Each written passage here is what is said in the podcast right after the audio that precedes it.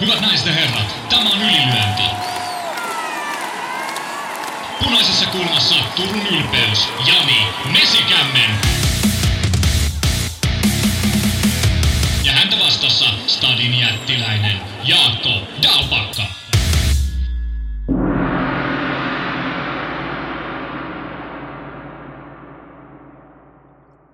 Ylilöinti podcast jatkaa varamiehityksellä ja jo vakiona meillä varajanina Anssi Karjalainen Iltalehden urheilutoimituksesta.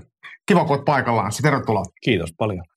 Ää, ei tarvinnut ihan hirveästi houkutella. Ei tarvinnut, ei. Saatiin päivä lyötyä lukkoon. No niin. Tällainen vapaa päivä sattui. Niin Just Mikä sen näin. parempaa kuin tulla tekemään Töitä. Niin. Mm, hei, ihan, ihan ekaksi otetaan täältä OP Brailinilta tulee tota, nopea kommentti Janiin liittyen. Täytyy sanoa, että ikävä mesikämmenen nenäkkäitä heittoja, hyviä lausahduksia, pikaista toipumista karhun koloon ja Jaakolle iso kiitos, kun jaksaa yksin tätä vääntää meidän muiden iloksi. Yksinhän mä näitä väännä. Valtaosahan on aina joku mun kanssa ja tietenkin ylilyönti perhe lähettää mielettömän määrän kysymyksiä, toiveita ja ajatuksia eri kanavien kautta. Ja tosiaan onhan se itsellekin aika paljon mukavampaa, että sinä ja Joni ja kaikki muutkin on ollut vieraana, niin ylilöintiperhe pitää, pitää yhtä. Ja itse kävin moikkaamassa Jania ja oli kiva nähdä Jania pitkästä aikaa. Olisi kiva, että Jani tulisi tietenkin töihinkin. Totta kai, kyllä. Mutta tämä on hieno konsepti jotenkin, että jaksotkin rakentuu käytännössä jos sen ansiosta, että teidän kuuntelijat lähettää kysymyksiä ja se vuorovaikutus on niin vahva siinä, että tavallaan se jo tekee se jakso.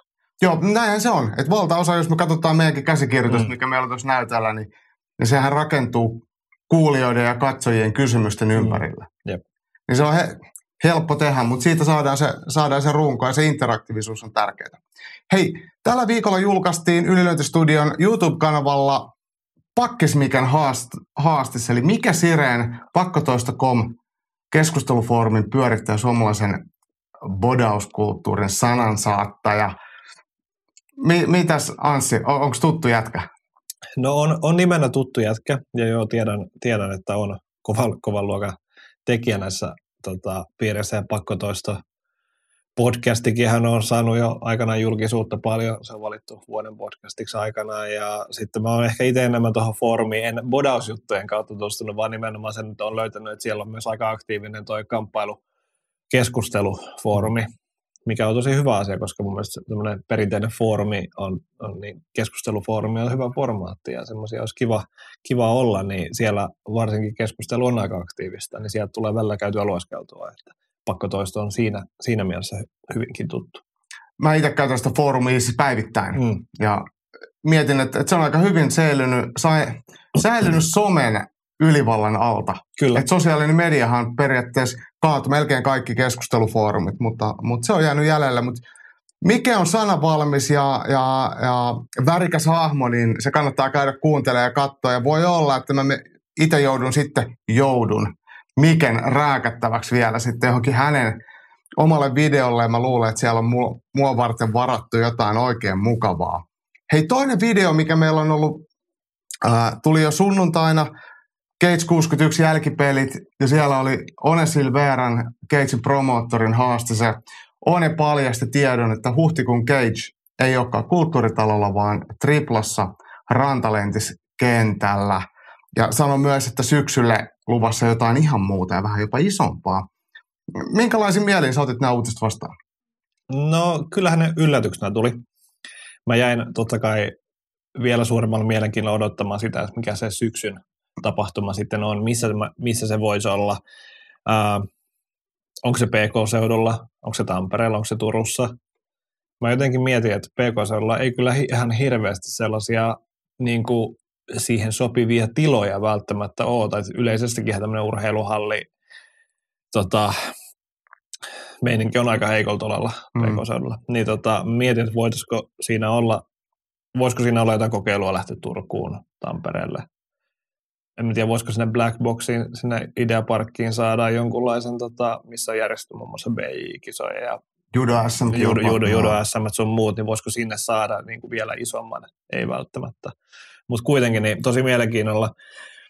Sitten taas toi Cage on the Beach, niin ää, mun mielestä tosi fressi idea ja jotain sellaista vähän, mitä on kaivannut Gatesin osalta. Että jotain uudistumista ehkä täytyy tehdä. Ö, toi, että ollaan oltu Kultsalla monta vuotta, niin sehän on totta kai luonut semmoisen tietynlaisen perinteen Gatesille. Ja mun mielestä semmoiset perinteet ja semmoinen muisti, muistijäljen luominen jostain ja merkityksellisyys sen paikan suhteen on tosi tärkeää sille niin kuin firmalle ja sille yhteisölle. Mutta samaan aikaan mun ihan rehellisesti suoraan sanottuna Gates on menettänyt asemaansa nyt niin kuin tuolla kamppailu- tai siis vapauttelupromootioiden pyramidissa silleen pikkuhiljaa, mm. että kyllä mun mielestä... Niin junnannut paikalla. Kyllä, junnannut paikalla ja jopa niin kuin ottelukorttien taso on mun mielestä laskenut selvästi tässä vuosien mittaan sille mm. pikkuhiljaa ja ei enää saada välttämättä sellaisia pääotteluita joka, joka kortille, mitä niin kuin haluttaisiin ehkä saada ja niin kuin oikeasti niitä kotimaan suurimpia tähtiä sinne ottelemaan. Ja sitten samaan aikaan mietitään, mitä länsinaapurissa tekee, niin jotain tässä mun mielestä nyt Keitsin vähän täytyy tehdä, että muuten meillä on kaikki suomalaiset tuolla FCRn puolella ottelemassa. Kyllä. Niin mun mielestä on nyt niin kuin tämä u- uudistumisen vuosi, niin kuin Silvera taisi itse sanoa, niin on hyvä veto. Joo, mä oon, oon kyllä samaa mieltä, että, että se, se tekee ihmeitä, kun saadaan vähän jotain uutta.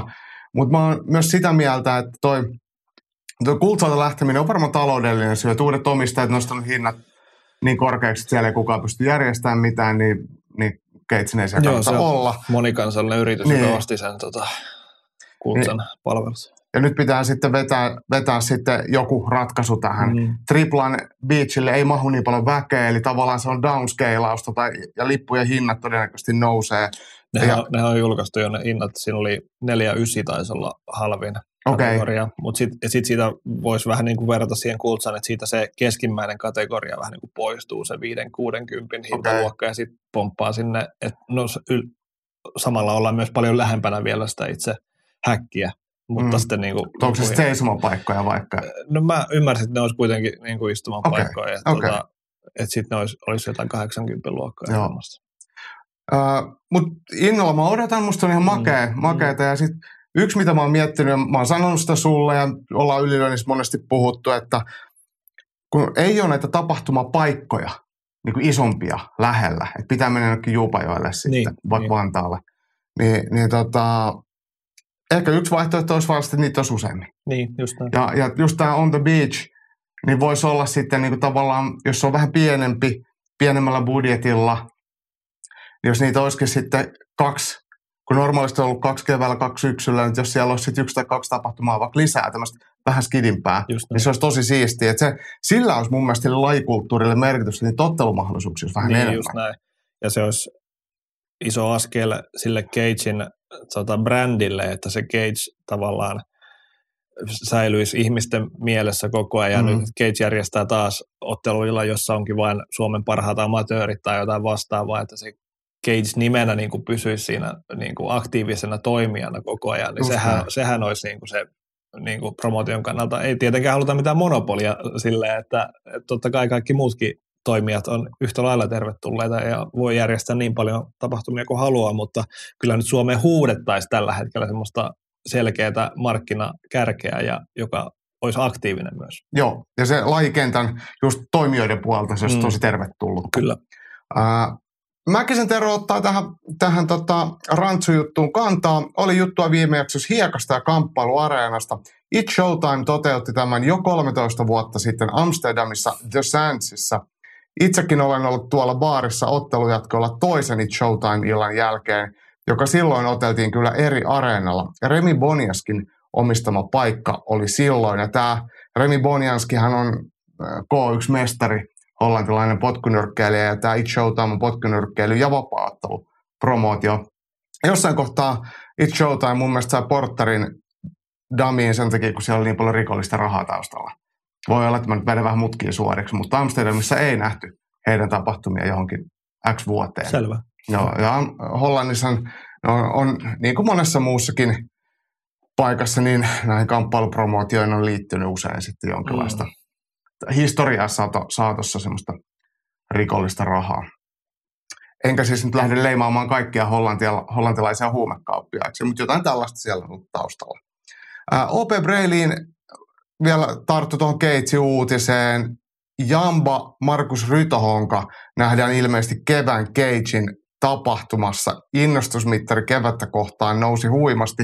Se bongasti jotain muutakin. Niin, ilmeisesti myös Aleksi Mäntykivi olisi siellä. Ainakin Cagein ystävänpäivä postauksen perusteella, kun siinä puhuttiin tota, On the Beachin ottelijoista siinä samassa kuvassa, ja siinä oli tämä heidän oikein kiva bromance-kuvansa, missä tota, Allu pitelee Jamba sylissään. Niin, tota, ää, niminä totta kai nyt taas selvä upgradeaus mun mielestä on mm. tapahtumaan, että sinne saadaan tämmöisiä isoja pääottelutähtiä. Jamba on niin suosittu jo Kyllä. ja meritoitunut, että hän tavallaan ansaitsee jo siellä sen pääottelupaikan. Ja sitten Allu. Mä, Aleksi Vääntökivi. Niin, tota, totta kai toivoisi, että hänet nähtäisiin jossain suuremmissa ympyröissä, mutta aivan mielettömän hieno juttu Cageille, jos saadaan hänet ottelemaan Suomeen tässä välissä.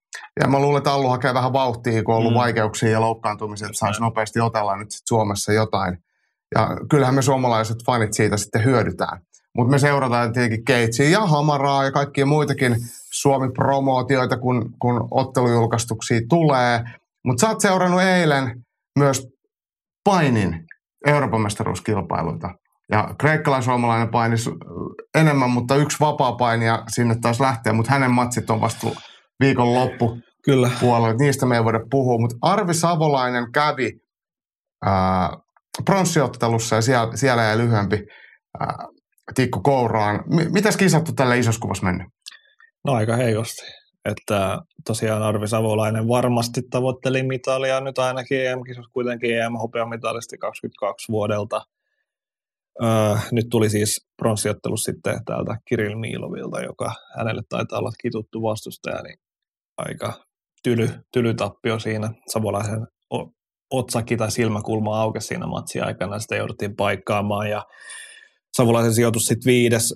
Kyllähän se, hän sai tammikuussa hyvän turnauksen alle tuohon Zagrebissa, muistaakseni voitti hopeaa jossain KV-turnauksessa, mikä oli niin kuin, pitkästä aikaa positiivinen tulos. Mm. Nyt sitten vaan niin kuin, kysymys kuuluu, että pystyykö hän nappaamaan se olympiapaikan keväällä se olympiakarsinnoissa. Varmaan jätti vähän niin kuin mieti, mietiskeltävää nyt tämä turnaus, että kovempaa sijaa tulosta haettiin, mutta hän itse vaan tietää, mikä se oikea kuntopuoli tällä hetkellä on siellä. Sitten taas mm, Nestori Mannila sijoitus 9, tuolla 67 kiloa, siis 72 ää, Matias Lipasti ää, niin ikään yhdeksäs. Akseli Lihannuksella 77 15 ja 130 eli superraskassa, niin Konsta Mäenpää oli 13. Niin jämäsijoja Joo, käytännössä. Konsta Mäenpää taitaa olla sitten Elias Kuosmosen varamies. Kyllä. Eli Kuosmonen, muistaakseni nilkkavamma ollut Kuosmosella esti, esti sitten osallistumisen. Enkä tarkoita varamiehellä sitä, että on mitään vikaa, mutta, mutta hän on vissiin niin arvojärjestyksessä meidän kakkosottelija ollut niin, superraskaassa.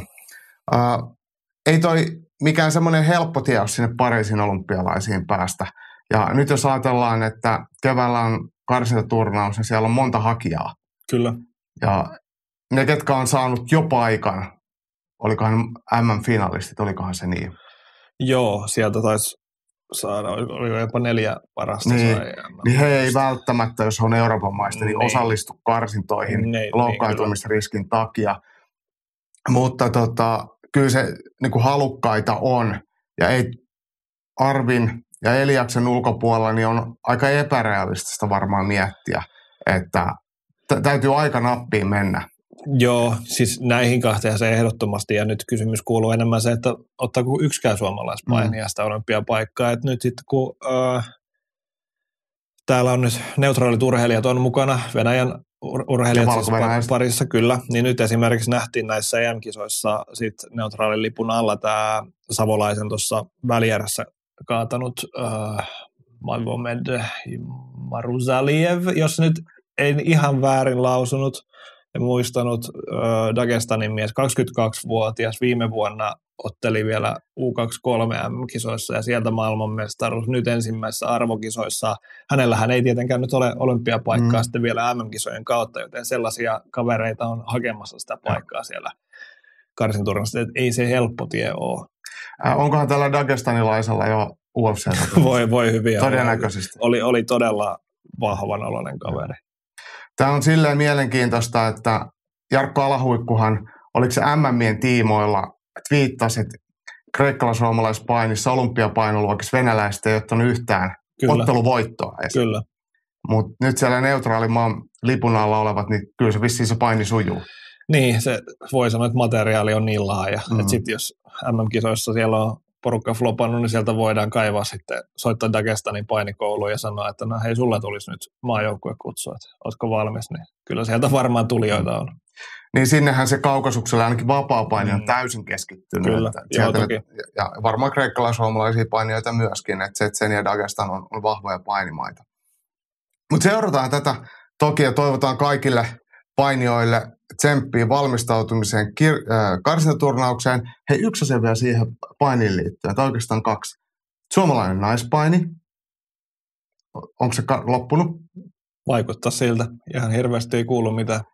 Mutta Petra Olli Akatemia mm. pyörii. Petrahan on oh, nuoria likkoja siellä sitten. Totta kai tyttöpaini siis, niin, niin, totta niin, kai. Mutta mut sitten kun tullaan tähän aikuisten, tämä mm. U2, 3, mitä nämä ikäluokat on, niin, niin, niin ei tarvitse ainakaan kansainvälisesti tulla hirveästi menestystä. Onko painimateriaalia vähän? En ole asiantuntija, niin en lähde sille arvioimaan kovinkaan kriittisesti nyt, että onko naispaini käytännössä jo sammunut Petra Ollin myötä. Ehkä se, ne seuraavat juniorit vasta nousemassa sieltä, niin. mutta kyllä nyt varmaan jossain välivaiheessa tässä ollaan, koska mitään ei kuulu mistään. Niin vaikea, vaikea sanoa. Itse toivoisin, että tätä Petra Olli on kuitenkin viime vuosien menestyneen suomalainen kyllä, painija, että et hänen perinnettä vaalittaisiin myös lajiliiton puolelta. Mm. Et, et, että tota, eihän ketään liitto pysty vaan tekemään suoraan mitään mestareita. Mut, mutta tätä voisi vähän muistuttaa, että siellä ne likatkin painii Totta ja, kai, ja, ja että et tuota sitä asiaa esille. Itse ainakin tykkään, tykkään suuresti Petrasta. Petrahan joskus oli meillä Yleinen podcastissakin vieraana ja mielettömän valovoimainen hahmo ja toki huippupainija, mutta, mutta tota, lisää sinne saisi tulla. Toisaalta mä ehkä esitin kysymyksen, minkä vastauksen mä sisälläni tiesin, että eihän Petra Ollinkaan aikana ollut muitakaan naisia. Niin, just näin. Että se oikeastaan Petra Olli on ollut vähän semmoinen mm, valopilkku sitten ja muuten ollut sitten vähän hiljaisempaa. Hei, tämä vielä liittyy painiin. Tuossa kun tehtiin äsken pohjiin, niin kävit kattelee Arvi Savolaisen Instagram-tiliä, niin siellä oli aika hiljasta. Niin, tai ylipäänsä kun miettii suomalaisten kamppailuurheilijoiden tätä asemaa ja sitä, jos kuvittelisi ainakin, että Olympiavitoinen haluaisi olla esillä tai ainakin sen verran esillä, että hän niin kuin jakaisi tietoa ja itsestään antaisi mm. vähän jotain enemmän häntä seuraaville, niin siellä on kuitenkin se vähän reilu 3000 seuraajaa. Mm. Se on mun mielestä aika vähän kuitenkin lajin niin kuin suomalaiselle kärkihuipulle, kun sitten ja sponsorimarkkinoilla ei välttämättä niin, ole niin kuin hirveä jos pu- puolen vuoden välein postaa kuvan ja siinä on pieni tekstipätkä jostain asiasta, mm.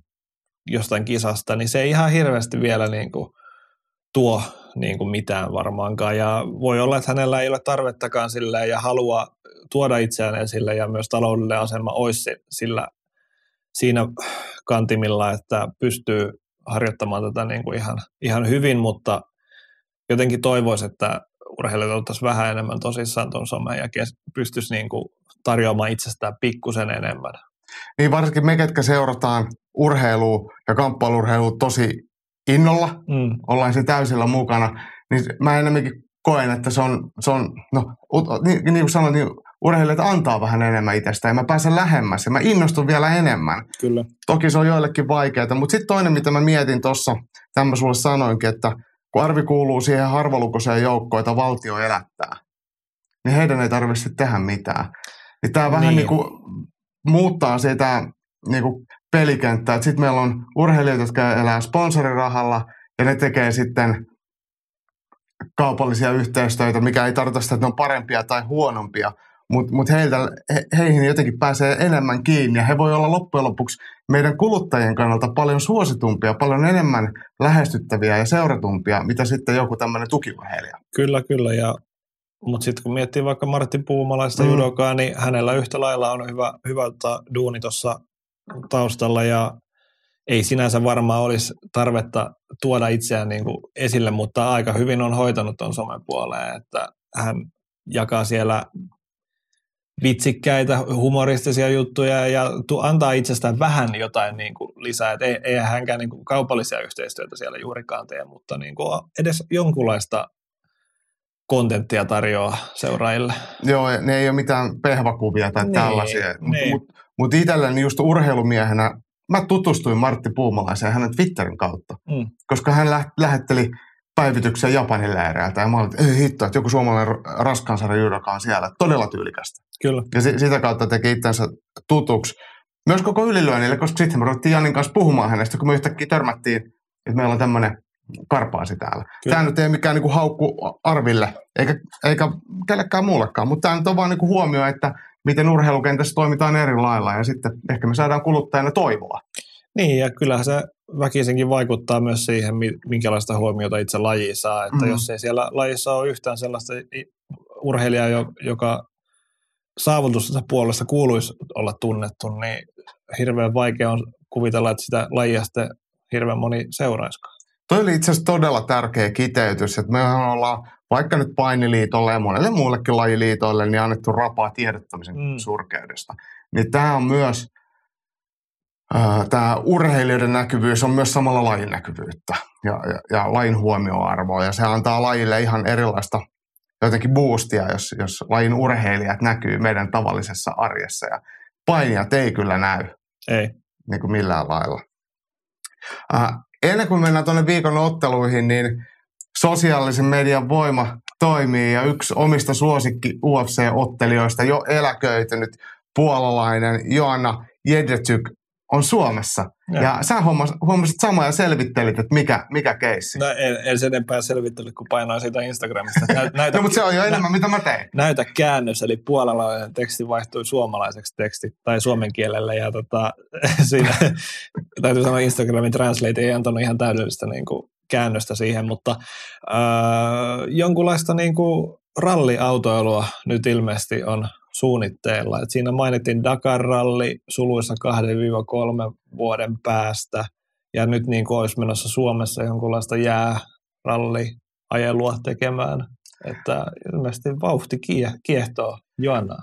Joo, ymmärrän hyvin. Et, ja mä jossain on nähnyt joskus aikaisemmin jonkun rallipäivityksen tai ollut ajaa jollain, ei nyt ihan VRC-luokan autolla, mutta kuitenkin jollain. Ja, ja tota, Suomessa ja Ruotsissa näitä talvitestejä paljon järjestää. Ja täällähän kaikki rallikuskit käy, käy niitä ajelemassa Kyllä. ja ehkä sitten myös sitä rallioppia, jos haluaa saada, niin täällä on kaikki Tommi Mäkiset ja Grönholmit ja kaikki, jotka niin. varmaan näitä rallikouluja pitää. Ja kyllä Suomi taitaa niin kuin Puolaan verrattuna olla todella iso autoura, tai rallimaa ainakin. Joo, kyllä. Ja tota, justhan esimerkiksi Martin Garrix, tämä DJ supertähti ja Landon Norris, Formula 1-tähti, kävivät tuolla Lapissa tuossa joulun aikaa ajamassa just jää, jääradalla, koska tykkäävät auto, autoista ja autolla mm. ajelmista, niin vaihtoehtoja niin kuin löytyy ihan, ihan joka puolelta Suomea. Yep. Onkohan valtamedia Suomessa huomannut, että UFC-mestari on paikan päällä? No, niin. sä, sä, sähän edustat, mutta mut, mut sä oot tänään vapaa-päivällä ja me puhutaan siitä täällä, niin ehkä se huomenna on Iltalehdessä. Just näin. Uh, tai eihän sitä tiedä, että jos Joana on tuolla oven, oven takana, niin lähdetäänkö syömään? Sekin voi olla mahdollista. Se voi olla mahdollista. Se voi olla mahdollista. Hän tietää kuitenkin, että missä sä asut. No totta kai tietää, kaikki tietää. Mm. Mutta hei, nyt me ollaan saatu uutiskatsaus katsottua ja lähdetään suuntaamaan katsetta kohti Pohjois-Amerikkaa. Ja, ää, eikö se Anaheimi ollut? Kyllä, Ylilyönti ja viikon taistelu. Se on viikon taistelun aika ja paikka ja totta kai UFC 298 on se estradi, mihin meidänkin silmät ja huomio kääntyy ja niin se on kääntynyt myös monella ylilyöntiperheen jäsenellä. Ja otetaan ihan ekana muutama kommentti tähän lämmittelyksi, niin päästään käsiksi meidän viikon otteluun. Ja, ää, vaihtajamme Kuopiosta mies, jolla on upeat viikset ja hulmuava tukka. Lappalaisen Henkka toteaa, että UFC 298 hemmottelee viikonloppuna. Ilja Toppurilla, Toppurialla on isot puheet, nyt on tekojen paikka. Pysty on kliinisen upea, pystyykö mätsäämään Volkanovskin väkivahvaan tekemiseen. Aiemmin oli vahvasti Volkanovskin kelkassa, mutta nyt on hiipynyt takaraivoon ajatus, että Toppuria ottaisi TKO-voiton. Ennustan upeaa matsia. Volkanovskilla on avaimet voittoon myös matossa. Just katoin alkuviikosta Hämäläinen vastaan Toppuria ottelun Keitsestä Helsingin kulttuuritalolta. Isoja nimiä on Kultsan häkissä näkynyt, päättää Henkka ja Ilja Toppuria 4-0-listaisena kohtas Mika Hämäläisen. Joo. Onko se 8-1 silloin Mikan lista tai jotain sen suuntaista? Siitä on kuin viisi vuotta aikaa. Joo, 2018. 2018. Joo. Silloin ylilyöntikaksikko Jani Mesikämmän ja Jaakko Dalbakka oli sitä mieltä, että Toppuria lista on rakennettu paisteella. No niin, tällaista asiantuntijat. Niin. Mitä, mitä matsis kävi? Eka erä sivukuristus, siihen jäi Mika. Ja totaalista dominointia. Kyllä joo, otti, otti myös aika monta tota, koppia siinä päähänkin jo ennen sitä mattoa, mattoon joutumista. Ja Hämäläinen oli tunnettu ennen kaikkea todella kovana painijana. Kyllä, Mutta ei, ei mitään sa- saumaa. kyllä. Tota, Hämäläinen tavoitettiin myös Iltalehden urheilutoimittaja Viljami Kalmarin toimesta ja hän antoi ihan, tota, hän on lupsakka mies ilmeisesti mm. ja tota, antoi, Perhokalastaja. Kyllä, ja antoi hyvät kommentit aiheesta ja myös One Silvera muisteli tässä, ja sinäkin muistelit siinä jutussa tota, tätä Topuria saapumista Suomeen, ja Silvera toki tiesi silloin jo, että tässä on kova tekijä ja ei ole mikä ihan taksikuskien hakkaaja Mm. kyseessä, niin tota, äh, hänet siinä vaiheessa tunnisti, mutta varmaan kaikki jo hieman yllättyi siinä vaiheessa, kun näki sitten ihan livenä, että miten hyvä, hyvä ottelija Mm. myös Mika itse. Ja kannattaa käydä lukemassa Iltalehden Joo. sivulta. Oikein. Ää, kyseessä on siis UFC 298 pääottelu. Miesten höyhensarjan mestaruusottelu. Aleksander Volkanovski, hallitseva mestari, puolustaa espanjalais georgialaissyntyistä äh, tai taustaista, ei syntyistä. Saksassa syntynyt georgialais äh, taustainen Espanjassa asuva Ilja Toppuria on siis haastaja, joka Suomessa on käynyt. Ää, aika hieno matsi kyllä tähän UFC 298 pääkortille. Niin kuin mä oon sanonut ehkä aikaisemminkin, niin tämä on mun vuoden odotetuin matsi tähän mennessä kyllä. Mä tykkään niin paljon molemmista ottelijoista. Ja kun tietää vielä sen, että kun ne laittaa vastakkain, niin niin kuin Lappalaisen Henkka sanoi, edessä on upea ottelu. Mm. Tämä, tämä jakaa meidän mielipiteitä, mutta kaikki pitää ottelijoita molempia hyvänä. Tässä on tosi Mm. vähän ollut sellaista, että et, et toi on ihan susipaska tai toi on mulkero tai jotain, vaan tässä on erilaisia ottelijoita, erilaisia hahmoja, mutta erittäin pidettäviä. Mäpä jatkan heitä täältä kommenteista. OP Breiliin, Volkanovski Toppuria muistuttaa monelta kannalta Conor McGregor Jose Aldomatsia. Höyhensarjaa pitkään hallinnut Volkanovski kohtaa nuoren ja rämäpäisen Toppurian. Vanhan miehen kalju vastaa ää, nuorikon täyssalaatti. Mm, nähtäväksi jää, käykö Volkanovskille yhtä tylyksi, tylysti kuin Aldolle kävi. Kuinka paljon Volkanovskiin vaikuttaa kolme kuukautta sitten otsaan tullut sääriluu, kuinka paljon paineita toppuria on itselleen kaiken maailman elokuvilla ja huuteluilla. Ää, Volkanovskista, Volkanovskista tykkään kovasti, mutta tuo toppuria on oman silmän miellyttävä. Kummankaan ei haluaisi häviävän, mutta toivoo myös, että olisi tapahtumarikas ottelu, jotta nä- ää, nähtäisiin toivottavasti yli yksi erä. Niin, äh, jos nyt ottaa vielä tuohon kiinni, että kaikki niin kuin puhuu sitä, että tässä on kaksi hyvää ottelijaa, niin johtuuko osittain se myös tästä ehkä hypekoneesta, mikä Ilja Topuri on saanut taakseen. Että Ja UFC tietenkin ruokkii sitä. Kyllä, koska aika harva tuntuu, tai en ole huomannut kenenkään sanovan, että Topuria ei vielä ansaitsisi tätä mestaruusottelua. Toki Volkanovski itsekin on sanonut, että Topuria on niin kuin sel- selvin kandidaatti niin kuin haastamaan hänet mestaruudesta tällä hetkellä. Mutta sitten taas, äh, kun katsoo Topuria listaa, niin ei, ei Bryce Mitchell, ei Jair Herbert, Ryan Hall, eihän ne ole niin kuin missään määrin samalla tasolla kuin Josh Emmett oli, tai sitten vielä Alexander Volkanovski on vielä aivan eri tasolla. Kyllä. Niin kyllähän Topurian lista nyt kuitenkin on suhteellisen vaatimaton siihen nähden, että hän nyt pääsee mestaruudesta ottelemaan. Niin, Toppuri on ottanut ne ottelut, mitä hänelle annetaan ja hoitanut ne kaikki esimerkillisesti. Kyllä. Eli tavallaan me ei voida syyttää siitä häntä, että hänellä ei ole isompia voittoja, kun niitä ei ole, vielä ollut tarjolla. Kyllä. Että hän on voittanut kaikki, ketä eteen on laitettu. Mutta se on totta, ja on ihan täysin samaa mieltä, että se resume ei vielä ole lähellekään samaa luokkaa, mitä sitten Aleksandr Volkanovskilla. Ja tossahan sivuttiin äskeisessä kommentissa joulukuista ottelua, missä lyhyellä varoajalla Volkanovski hävisi Islam Mahasheville tyrmäyksellä, niin se oli eri painoluokassa ja tultiin treenikämpin ulkopuolelta. Näytöt ei silloin ollut kovat, mutta si- mun mielestä siihen pitää lisätä sellainen ää, asia, ehkä tästäkin puhuttiin sun kanssa toisaalla, että, että Volkanovskille tarjottiin siihen joulukuiseen otteluun uutta sopimusta. Tai managerit neuvottelivat hänelle merkittävän palkankorotuksen siihen otteluun ja kaikkiin siitä eteenpäin. Ja vaikka sä oot ollut täysin rairai kunnossa, niin sun kannattaa se tehdä.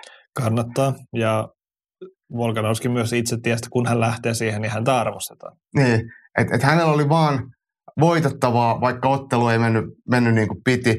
Ja lopulta se tyrmäys ei ollut, tyrmäykset on aina, aina pahoja, ne on aina vaarallisia, mutta niitä on pahempiakin. Kyllä. Ja, ja tuommoinen yksi, yksi yläpotku otsalohko ja matsi sillä selväksi, niin, niin hänhän toipui siitä saman tien. Että se ei ollut mikään kumulatiivinen viiden erän alistus, missä tulee mieletön määrä osumia. Eli, eli se toipuminen siitä on myös vikkelämpää. Mut, mutta tota, kyllä, kyllä se on kuitenkin fakta, mikä siinä edellisessä ottelussa kävi näin, ja sitähän ei voi ohittaa. Jatketaan hei näiden, tota, tai otetaan vielä tuohon HP Brailleyin, tuohon McGregor Aldo asetelmaan. Mm. Niin onko tämä samanlainen? Hyvä haku, en edes ajatellut tuota aikaisemmin, mutta onhan tässä aika mm. paljonkin yhtäläisyyksiä. Tuollainen nuorehko, rämäpäinen haastaja tulee nyt ja käytännössähän kaikki kuitenkin odottaa, että Volkanovski tämän voittaisi, tai ainakin suuri osa mm. odottaa. Pitää sitä todennäköisempänä, mutta sitten se altavastaaja asetelma nimenomaan nyt on, on sellainen, että McGregorista tiedettiin, on kova ottelija, Topuriasta tiedetään, on, on, on kova ottelija, niin se yllätysmomentti on olemassa. Mä en usko, että samanlaiseen höntyilyyn, mitä Aldo teki McGregoria vastaan, niin Aleksander Volkanovski sortuu. Et, et hän on ottelijana täysin erilainen. Kyllä. Ja eri kohtaa uraa, eli, eli hän ei kyllä samalla lailla lähde, lähde raivottamaan.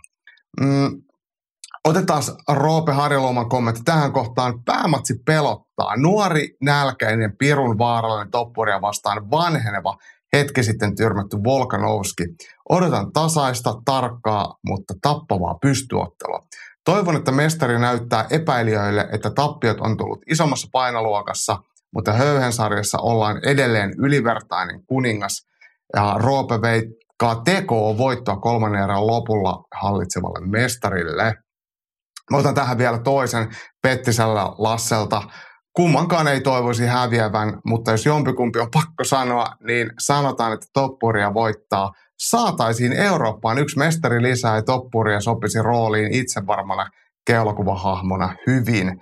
Ja itse asiassa tähän oli vielä, vielä tota Juho Siekkinen komppas, että, että, että toppuria vielä vyön mennessään vaivattomasti nykyiseltä kaljanmaistelija Volkanovskilta.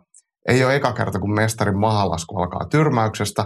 Päästään Espanjaan katsomaan UFC-eventtiä. Kiitos. Tämä oli muuten hyvä haku. Tämä osuu muhun, että mennään aurinkoon katsomaan, katsomaan tota UFCtä Espanjaan. Mm, tästä tulee vielä pari.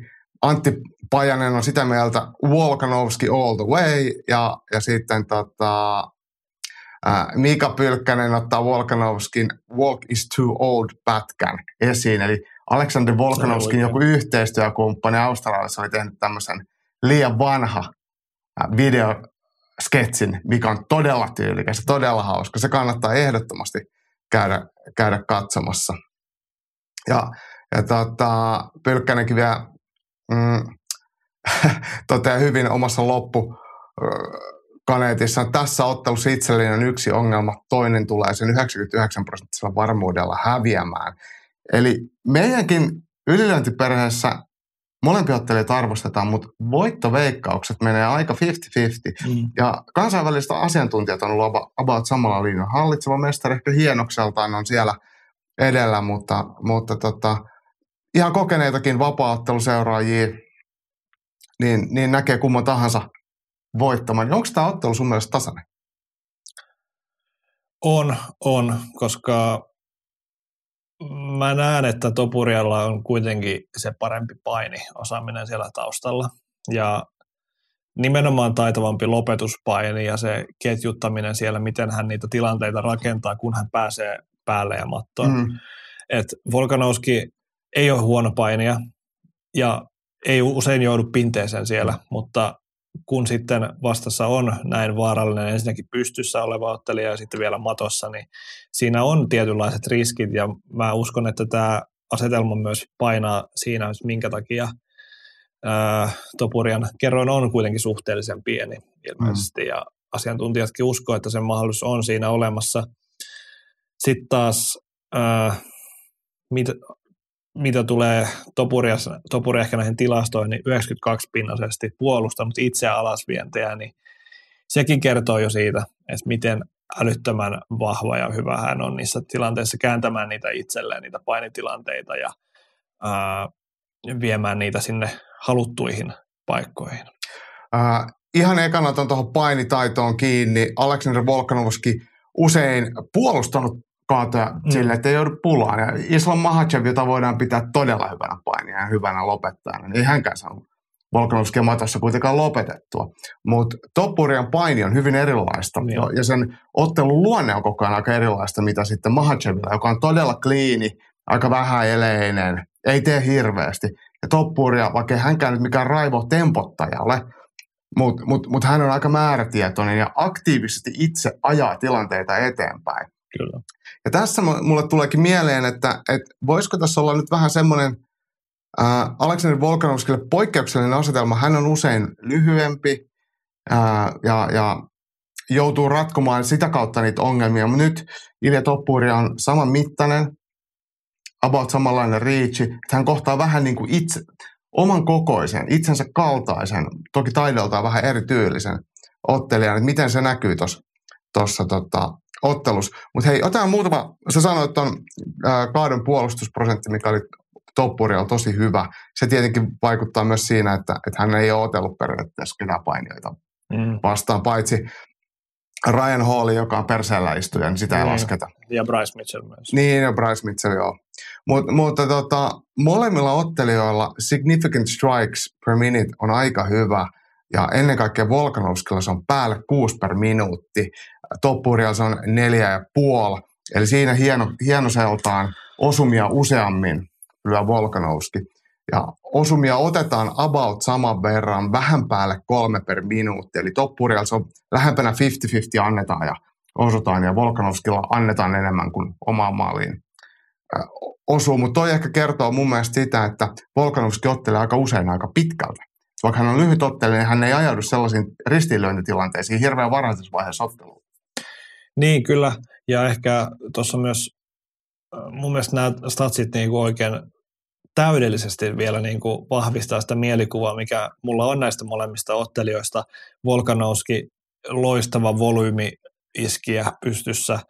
Ei nimenomaan ole tunnettu niistä yhden lyönnin tyrmäyksistä, vaan pikkuhiljaa sieltä iskee paljon osumia matsin aikana ja se vaan vie ne mehut sitten lopulta sitä vastustajasta. Ja sen takia näitä ää, pistevoittoja hänellä on uralla niin paljon.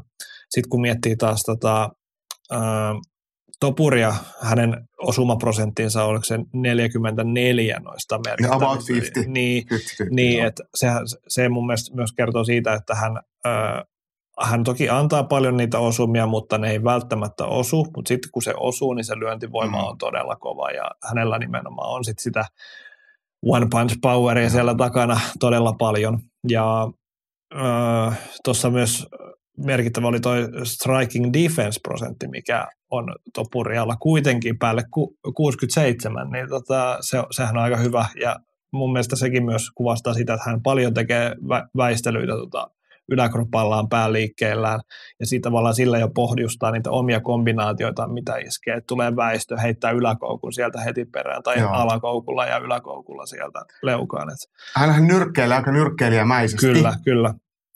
Uh, yksi, mitä ei voi ohittaa, on se, että ottelu on viiseräinen ja Volkanovski on mestari, niin kuin sä äsken itse sanoit, että hän rakentaa niitä otteluita. Niin tämmöinen viiseräinen yleensä on semmoinen, missä, missä tämä, tämä tosissaan tämä kärsivällisyys, strategia, kokemus punnitaan, niin miten kymmenen vuotta nuorempi melkein Ilja Toppuria on ja, ja tosiaan ei ole vielä ollut tällaisessa paikassa, niin miten tämmöinen viisareinen mestaruusottelu, niin, niin kääntääkö se kuppi jommankumman eduksi? No mä luulen, että Topurialla se ei tule olemaan kiinni siitä, kestääkö hänen kuntonsa, vaan enemmän se riittääkö kärsivällisyys. Koska vi, vi, viisi erää on luotu Olkanouskille mm-hmm. otteluna. Hänellä on aikaa, hänellä on kaikki valtikorit käsissään määrätä tempo, määrätä rytmi, määrätä etäisyys.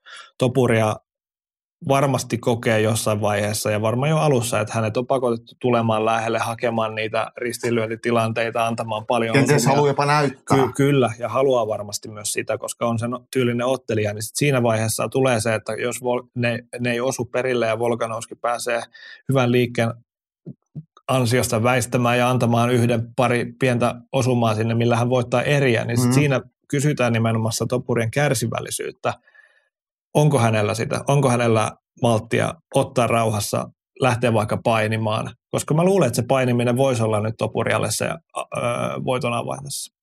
Eli kovia lyöntejä ja sitä kautta sitten painitilanteisiin. Niin, kyllä. Se kuulostaa ihan järkevälle. Jos mä sanon sen, että miten Volkanovski voittaa, niin Volkanovski nimenomaan voittaa sillä, että hän asennoituu viiden renotteluun. Mm. Ja hän on kuitenkin tehnyt sen Max Hollowayta vastaan jo useampaan otteeseen. Et Holloway on todella vaikeasti voitettava. Ja siinä nimenomaan punnitaan sitä keskittymisen ja kärsivällisyyden ja tilanteiden, sitä kautta erien voittamisen kypsyyttä.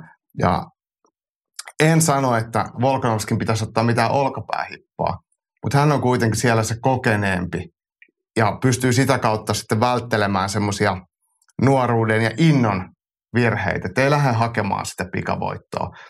Mutta mä näen kyllä ottelun tosi tasaisena.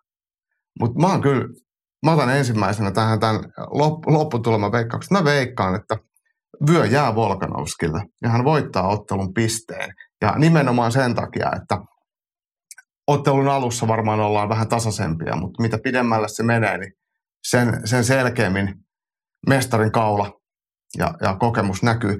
Mitä Sanssi, mitä sä oot mieltä? Mä oon puhunut tätä monta, monta viikkoa, monta päivää ja mietin niitä skenaarioita ja mä en ole vieläkään ihan täysin varma, mitä mieltä mä oon. Ja nyt, jos mä sanon jotain, niin mä huomenna saatan olla täysin eri mieltä vielä tästä asiasta. Mutta mä nyt heitän sen yllätyksen tähän, että Topuria hakee kolmannessa erässä matossa lopetuksen. Oho. Se, se, tulee, se tulee tota, ground and poundilla tai sitten tota, ää, jollain painitekniikalla lopetustekniikalla. Ja siis varmaan joku kuristus. Kur, kuristus. Okei. Okay. Aika rohkea veto, mutta ihan, ihan nähtävissä. Et Kyllä. Ei, et ei, ei, ei, se millään tapaa, tapaa ole, mahdoton. Mutta uskot sä, että, että ottelu on siihen asti koko aikaa haasteella hallussa? Vai että onko, vetääkö mestari nyt ihan suoraan vaan sen lyhyemmän tikun vai, vai onko ottelu tasainen siihen asti vai, vai miten sä luulet, että se kolme erää menee? No mä luulen, että Topuria, hän lähtee kova hönkä päällä tuohon ottelun heti ja mulla on vaan semmoinen kutina, että hän pääsee antamaan paljon kovia osumia Volkanouskiin, mikä pistää sitten Volkanouskiakin ehkä vähän takajalalle siinä ja miettimään ja vähän epämiellyttäviin tilanteisiin, kun hän ei pystykään enää hallitsemaan sitä tempoa, koska topuria on niin hyvä sitä sekoittamaan pystyssä. Niin mä luulen, että tässä tulee, tullaan nähdä, näkemään paljon iskujen vaihtoja, lyöntien vaihtoa kahden erää aikana. Ja sitten kolmannessa tulee joku merkittävä tilanne, missä päästä ehkä sinne mattoon. Okei. Okay. Mä, mä aina mietin, mä itse tykkään Toppuriasta ja hänen ottelutyylistä aika paljonkin ja yksi semmoinen hetki, milloin mä mietin, että, että, että kun hän otteli Jai Herbertia vastaan, niin se, se oli hieno tyrmäys. Mm. Mutta totuus oli se, että hän imuroi siinä Kyllä. aika pahasti. Kyllä. Ja, ja se, että kukaanhan meistä ei ole täydellinen, mutta mut se semmoinen inhimillisyys ja semmoinen pieni kolo siellä kilvessä kyllä näkyy. Ja, ja jos Jai Herbert pystyy sen hyödyntämään, niin kyllä sen pystyy Aleksander Volkanovskikin teoriassa ainakin. Eli, eli, mutta mut tämähän on siis Toppurian hyvyyttä on se, että hän on tosi rohkea. Kyllä. Ja sitten, jos, ja sillä on hintansa. Kyllä, mutta jos, jos tämä Herbert-matsi olisi nyt Topurian viimeinen, niin mä en, viimeisin matsi, mm. niin mä en todellakaan olisi nyt tätä mieltä, mutta sitten taas hän dominoi pystyssä Josh Emmetia vastaan, jo, joka, oli, joka on kuitenkin aivan huippuluokan pystyottelija. Ja hän vei merkittävät osumat tyyliin niin kuin 140-60 lukemin siinä. Kyllä. Eli hän, hän, siinä hän ei taas sitten ottanut niin paljon tuota, osumaa ja oli itse todella tehokas. Tuo oli hyvä nosto, mutta oikeastaan kun tässä on tullut puolesta ja vastaan molemmilta mm. ottelijoilta niin asioita, niin, niin se ehkä kertoo siitä, että tämä on oikeasti aika tasainen matsi Kyllä. Ja, ja vaikeasti veikattavissa. Erilaisia lopputule, tuloksia on perusteltavissa sanoa vaikka ja mitä. Sä oot, hm, kyllä se voi mennäkin itse asiassa tolleen. Ja sehän tekee tästä aika hyvän, hyvän ottelun. Kyllä. Tähän tarkoittaa sitä mun veikkausta, että Espanjassa olisi UFC, vai olisiko? Mä mietin tätäkin, että tota, äh, esimerkiksi tällä viikolla, kun mä oon lukenut espanjalaisesta mediassa, että mitä siinä on kirjoitettu mm. purjasta, niin siellä on aika sellaista, niin kuin alkuviikosta tuli juttu, että, että tässä on kyse, tai tällainen on tota, vapauttelun terminologia, että siellä selitettiin, mikä on knockout, mikä on technical knockout niin kuin espanjaksi, espanjalaisille, että kyllähän heillä niin kuin se määrä, joka seuraa ihmisiä, joka seuraa tätä lajia ja UFCtä on vielä aika pieni. Mm-hmm. Heillä ei ole yhtään muuta, tai ketään muuta UFC-ottelijaa, vai olisiko siellä jossain painoluokassa joku alakortin espanjalainen? Uh, Joel Alvarez on, joka on tämän tallikaveri, joo. Joo, joo, kyllä. Hän on kyllä ihan hyvä, mutta kuitenkin. Kyllä, niin että se Espanjan UFC, niin mm. kyllä sinne, no okei, okay, espanjan kielisiä kyllä löytyy UFCstä, mm. että siinä mielessä se olisi markkinoitavissa, mutta Espanja ei ehkä ole maana vielä niin me- mehukas UFClle. Mutta UFChän katsoo kuvaa välillä. UFC meni tsekkeihin, siellä oli Lutsi Pudilova ainoa tsekkiottelija. Mutta ajatellaan, että minkälainen urheilumarkkina Espanja on, kuinka fanaattinen se on. Ja sitten Ilja Toppurian taustajoukoista ja ystävänä Ser- Sergio Ramos. Sergio Ramos kuitenkin äh, jalkapallomaailman supertähti. Mm. Niin minkälainen se tuo paljon enemmän silmäpareja kuin yksikään kyllä. tämänhetkiset UFC-ottelijat. Kyllä, ja, joo, ja kyllä jos Topuria voittaa mestaruuden, niin kyllä se on todella iso juttu mm. Espanjassa ja varmasti niin kuin Ramosin lisäksi aika moni muukin tota, futaa ja kääntyy hänen, hänen tota, bandwagoninsa. Jep. Ei tarvi ostaa juomia itse baarissa. Niin no ei varmaan, ei varmaan, mutta mut, tämä on nyt, tämä on ehkä tämä, tämä ei ehkä vaan, tämä on Toppurian ensimmäinen paikka päästä sinne suurten joukkoon. Kyllä. Mutta hän on sen verran nuori, että vaikka nyt tulisi ja hopeeta, niin se ura ei ole vielä niin, tässä. Hän voi edelleen nousta vuoden kahden päästä mestariksi, vaikka niin. nyt ei sitä tekisikään. Niin. Se on täysin mahdollista. On niin hyvä ottelija. Me jäädään jännittämään sitä pääottelua, mutta onhan täällä paljon muutakin. Nämä numerokortit, jotka on siis PPV-tapahtumia muualla maailmassa kuin Suomessa. Suomessa tämä tulee tietenkin Viaplaylta pääkortti. Niin tämä on ladattu isoilla nimillä. Ja toisessa pääottelussa nähdään keskisarjaa ja otetaan siihen heti Roopelta ensimmäinen kommentti. Co-main event jännittää eri syystä. Vielä nimittäin on ai- aikaa Kostan loukkaantua ja missata painot. Eli toinen ottelijoista on Paolo Costa Brasiliasta ja toinen entinen mestari Robert Whittaker. Ää, mitä se nyt on Uudessa Seelannissa syntynyt, mutta Australiassa taitaa asua. Joo. Niin heidän välillä. Ja tota, Robbe vielä jatkaa, että jos häkkiin päästään, niin ukoillaan potentiaalia hurjaan ryminään. Whittakerin kannattaisi ehkä koittaa alasvieneellä kuluttaa vastustajansa, mutta se taitaa olla helpommin sanottu kuin tehty. Ja tässä on äh, äh, Paul Kostaan pelkoa, että hän ei pääse painoihin mm, tai hän juo viiniä. Tai, täysin aiheellinen pelko. Niin, kyllä. Ja, ja tota,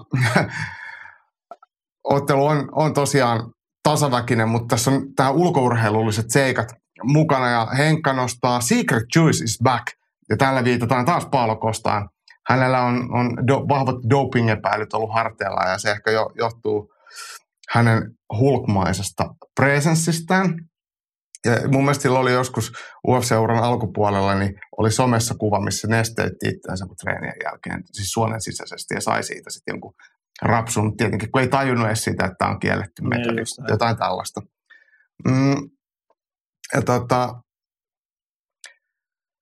äh, Henkka uskoo Kostaan, nuorempi, isompi ja tuoreempi. Ja sitten otetaan vielä Lasse Pettisen kommentti tähän, ennen kuin me käydään näitä ruotimaan.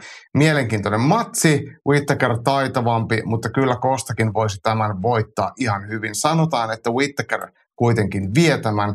Kosta tulee puolentoista vuoden tauolta häkkiin. Pisteelle menee kuitenkin tämä rähinä. Ja tämähän kun ei ole pääottelu eikä ole mestaruusottelu, niin ottelu on kolmieräinen ja Whittakerhän on mun mielestä vähän kuin Volkanovski siinä mielessä. Hän elää ja voi hyvin mestaruusmatseissa viiden erän aikana. Paolo Kosta sitten järjettömän kokoinen ja lihaksikas, niin hänelle ehkä tämä kolme erää sopii paremmin. Mm. Panokset kuitenkin on aika kovat.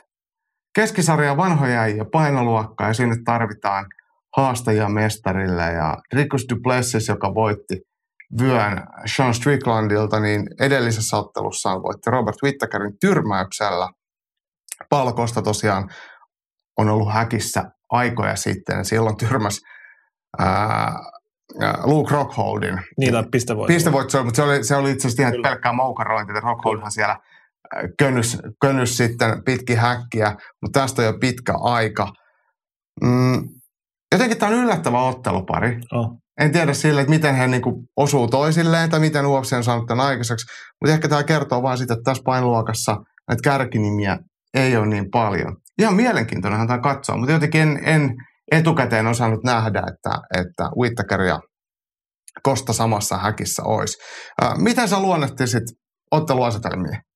Mm, no kyllä on Kostaan liittyy nyt hyvin paljon kysymysmerkkejä. Mä ihmettelen, että miten se on.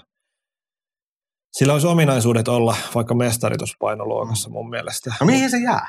Siihen ailahtelevuuteen jotenkin. Se, hänen otteensa on todella ailahtelevia Mm. mun mielestä noissa matseissa. Ja Marvin, Marvin Vettoria vastaan, kun tuli tappio, niin se oli mun mielestä todella heikkoa suorittamista häneltä. Ja sitten nyt olisi Luke Rockhold taas nyt ei ollut hirveän suuri mittari. Että nyt kun tulee ö, kuitenkin tämän painoluokan siellä kärjessä monta monta vuotta ollut Robert Whittaker, niin taas herää se kysymys, että nyt Kostan päivän vire, vi, viinin laatu ja kaikki voi niin nyt vaikuttaa tähän. Ja sieltä voi tulla loistava täydellinen voitokas esitys tai sitten aivan täysin mahalasku. Tosi vaikea sanoa. Tuo on mun mielestä hyvin luonnehdittu, että parhaimpana päivänä niin Paul Costa on vahva ja väkevä ja vaarallinen. Ja sitten jos väsyttää ja ei huvita, niin sitten se on tosi surkeata katsottavaa. Kyllä. Mutta se on varmaa, että hevosvoimia, hevosvoimia ja puhetta hänessä ainakin riittää. Ja Whittaker on sitten taas kaikkea muuta kuin pelkkää puhetta. Hän on aika maltillinen, hyvätapainen, mutta entisenä mestarina niin todella taitava, järkevä ottelija, vai, vaikka nukahtikin Rikus Duplessisin lyöntiin. Mutta mut sen ulkopuolella niin matsit on ollut kyllä tosi tasalaatuisia, mitä sä just sanoit Paolo Kostan ei olevan. Kyllä. Sitten mä taas mietin, että alkaisiko tästä jopa Whittakerin jonkunlainen lasku tuolta painoluokan kärjestä, koska ei ole kuitenkaan sit nyt riittänyt aivan ton, tuolla Adesanjalta tukkaan, Mhm. mm. Duplessisiltä tukkaan, niin alkaako tästä nyt sitten se pikkuhiljaa se hidas hiipuminen ja seuraavien nousu niin sanotusti. Mä otin tähän UFC-rankingit esiin ja nyt kun me katsotaan näitä ottelijoita, niin kärkinimet on mainittu, mestari Duplessis, sitten oli Sean Strickland, joka hävisi Duplessisille, Isa Ladesan, joka on tauolla, ei tiedä milloin tulee, tuleeko ikinä.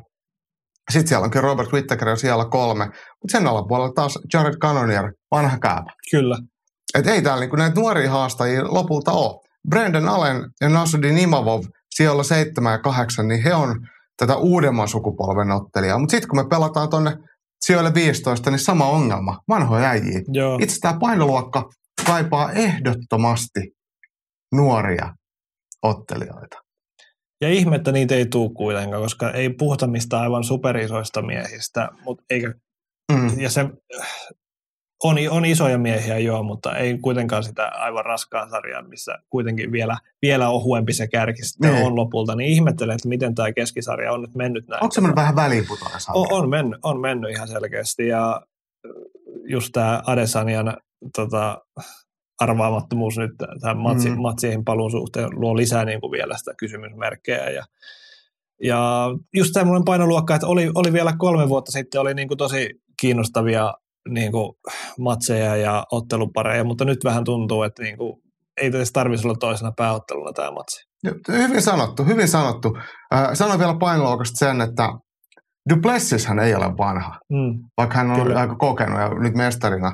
Mutta mut, hänessä on mun mielestä semmoinen mielenkiintoinen, vaikka hän ei täällä nyt ottelemassa, että et, et se on niin eriskummallinen, että se on makeeta. Mut, mutta tota, mä odotin Paolo Kostosta vähän samanlaista. Mutta mut se on jotenkin jäänyt se kuti piippuun ja toi sun jo parin kertaa mainitsema epätasaisuus, niin se varmaan ehkä on joku luonteenpiirre. Että hän on aika ailahtelevainen. Ei Mm. ole mikään siis Tyson Fury, Niin. mutta silleen, että, että menee vähän fiiliksellä ja sekoilee ja puuhastelee kaikenlaista. Mm. Hei, miten sä veikkaat, että matsi päättyy? No josko nyt sitten Paulo Kostalla olisi hyvä vire päällä ja hän pistäisi matsin kesken. Oho, mä ajattelin, että Robert Whittaker vetää karatella ja pysyy kaukana ja hippaa ja turhauttaa ää, Paolo Kostan ja ottaa sen tärkeän voiton edellisen tappion alta. Tämä on mun veikkaus. Mm. Mutta mut kyllä tämä molemmat, molemmat, tai siis kumman tahansa voittaminen, niin, niin on ihan, ihan todennäköistä. Mutta hyvä matsi, mutta kyllä mun mielestä täällä on mielenkiintoisempia otteluita. Ja se nähtiin myös meidän kommenttipuolella. Ja mennään sitten sinne seuraavaan, eli miesten kääpiösarjaa. Ja siellä Merab Palisvili, niin ikään georgialaislähtöinen, Jenkeissä asuu. Hän kohtaa entisen ää, kahden painoluokan mestari Henry Sehudan. Ja tähän on tullut hirveästi kommentteja. Niin otetaan tuosta muutama heti lämpöä. Ää, Tuleva mestari Merab vie 6-0. Sehudo voi lähteä uudestaan eläkkeelle. Ja tähän ää, startun heti. Sehudo sanoi, että jos ei voita, lopettaa heti. Että se on all or nothing, mikä on ihan hyvä häneltä. Ja Merabilla on ig ihan hauskaa videoita. Hänellä on tosi huikeita videoita. Hän oli tehnyt hienon tämmöisen, että miten kääpyysarjan ää, tulevaisuus tulee menemään. Että kuka ottaa ketäkin vastaan ja miten niissä käy. Okay. Ja se oli ihan hauska semmoisilla paperihahmoilla tai niin kasvokuvilla tehty. Kannattaa käydä katsoa. Äh, Harri Roope toteaa näin. Sehudo vastaan Merab lupailee komeaa paininäytöstä ykköshaastajan paikasta. Pidän Merabia hienoisena ennakkosuosikkina enemmän viime aikana otelleena. Tämä on muuten ihan hyvä peruste. Lisäksi valmistautumisessa on käytetty taatusti hyväksi sitä, että Sehudon viimeisin ottelu käytiin tiimikaveri Sterlingia vastaan. Vastaan on tullut paljon materiaalia, jos Merab hengaa Sehudon entisen valmentajan kanssa. Ja Henkka vielä totesi, että Sehudo tulostaa ulos. Höyryjuna ja hypejuna Merab on jäänyt asemalle. Vanha mestari tulee ja näyttää kaapin paikan. Asetelmahan on siis se, että Sehudo hävisi eläköitymisen jälkeen comeback-ottelussaan äh, Sterlingille. Kyllä. Ja se oli aika tiukka matsi, mutta siinä näki sitä ruostetta, eikö näin? Nä, näki, näki. Joo. Ja näki myös Sterlingin kehitystä yhtä Mm. lailla. Ja sitten täällä jo verrattiin, oliko se Roope, ketä sanoi, että Merab, kun on Sterlingin tota, treenikaveri ja tallikaveri, niin voidaan hyödyntää sitä tietoa, mutta Sterling ja Me- Merab on ihan, ihan erilaista. No, täysin eri kokoisia, täysin erilainen tyyli. Toki samassa paikassa harjoittelee, mutta ei niillä ole mitään yhteistä, kun se, paitsi se, että kävelee kahdella jalalla. Tää. Mut, mutta tota, Merab Valisvili tosiaan Georgiasta Jenkkeihin tullut tosi väkevä kaatopainija, mutta ei ole hyvä lopettaa matossa, eikä ole hyvä lopettaa pystyssä. Eli tavallaan häneltä puuttuu se terävä syömähammas, millä se matsi pistetään kesken. Mutta vastaavasti kuntoa ja kykyä kaataa ja ylläpitää sitä kaatoa, niin on vaikka ja kuinka. Ja sitten taas Sehudo, vaikka onkin painin olympiamitallisti, niin ottelee erittäin nykyaikaisten vapaatteluun tyylien mukaisesti. Tarkka iski aika pitkältä lyö, kaataa hyvin, osaa myös painia. Vaikka se ei Sterlingia vastaan ihan riittänyt, niin kuitenkin erilainen lähestyminen. Mutta täällä huudellaan, että Merab vie painin 6-0. Uskotko sitä? Uskon, uskon. Mä uskon. Näen nyt silleen, että Tä, no, no joo, tässä otteluparissa nyt en lähde kolmatta altavastaajaankaan veikkaamaan voittajaksi, eli se hudohan on altavastaaja tässä näin, ja mä nimenomaan näen ihan samalla lailla, miten varmasti nämä kertoimetkin on aseteltu, että Merabin paini on vaan niin vahvaa, että se, kun matsi otellaan kolme eräisenä, niin se pystyy pitämään pitkiä aikoja se hudon siellä ja antamaan osumaan siitä. Vaikka se loput... Eli siis matossa vai seinään vasta? Matossa vielä. Ja. Mutta miten me voidaan ajatella, että toinen on voittanut vapaa-painissa olympiakultaa ja sitten toinen on joku tämmöinen perus georgialainen paini, että se vie toista painis 6-0, eikä ole isompi. Mikä Sterlingillä oli se juttu? Sterling hän on vaihtanut painoluokkaa ja hän on merkittävästi painavempi. Se on totta. On siinä totta kai myös ne riskinsä, että kun Valisvili lähtee hakemaan niitä alasvientejä vaikka, niin sitten sieltä pamahtaakin joku ikävä vasta, mm. vasta, vastapommi sitten Sehudon puolelta, mutta mä jotenkin en, en vain, mun mielestä toi Sehudon, niin kuin, sen aika on vähän kuitenkin mennyt. Se on, se on jo iäkäs ja nyt vaan niin kuin nuorempi sukupolvi pyyhkii hänen yli. Uh, mäkin olen itse asiassa on vähän samoilla linjoilla, mutta yksi mikä Valisvillissä mulla oikeasti aina ei voi sanoa tökki, vaan antaa kysymysmerkkejä just, että, että kun hänellä ei ole kuin yksi tapa voittaa, ja se on se, että se väsyttää painimalla, niin, niin siellä ei ole siitä pelotetta. Eli lyöjä uskaltaa kyllä lähteä lyömään, tai lopettaja uskaltaa lähteä hakemaan lopetusta. Ja, ja hänhän, ketäs vastaan se oli, kun se, oliko se niin, että ei kun hän Ricky Simonia vastaan, niin oliko se niin, että, että hän teki miljoona kaatoa ja vikaserästä jäi giljotiiniin ja kun matsi niin, päättyi, niin nukahti. Et, et se ei ole silleen niin kuin, se on tosi uhkarohkeita siinä mielessä, mutta kolmeeräisessä ottelussa niin toi tämmöinen kaato scramble hässäkkä, niin ehkä, kyllä se nyt silleen kuitenkin ehkäisee ja estää Sehudoa asettumasta lyömään tai potkimaan. Että ei se, kun tapahtuu niin paljon, niin sä et saa jalkoja lattiaa ja ei valmistautua siihen. Ja Valisvili kyllä hyvin todennäköisesti ottelussa on vahvoilla, mutta ei se ole silti ihan niin mustavalkoinen mun mielestä, mitä, mitä nämä kommentit antaa. Ei, ei ole, ei ole. Ja tota, Valisvilla toki vielä toi ulottuvuusetu tässä mm. on se hyvä puoli, mikä ehkä kääntääkin myös sitä kelkkaa mun osalta sinne. Sitten taas äh, noin tilastot kuitenkin katsoo, niin se on, se on aika tasasta niin kuin kaikilta osin, että Dvallisveli itse asiassa antaa vähän yllättäenkin enemmän osumia mm. kuitenkin tota, äh, kuin minu, minuutissa kuin se huudo, mikä on aika yllättävää. Sitten se huudo, se huudo on enemmän semmoinen sniper, että Kyllä. vähän kuin, äh, ei nyt voi isolla Adesania verrata, mutta Adesanian statsithan ei ole häävit, mutta osumat on me, todella tarkkoja Just ja näin, Mutta sitten sit taas kun verrataan Adesaniaan, niin se huudo myös ottaa itse mm. niitä osumia, mikä on sinänsä vähän yllättävä 3,15 mm. ää, minuuttia kohti ja kuitenkin antaa vaan se 3,9. Et siinä ollaan aika niin kuin 50-50 koko ajan. Jep.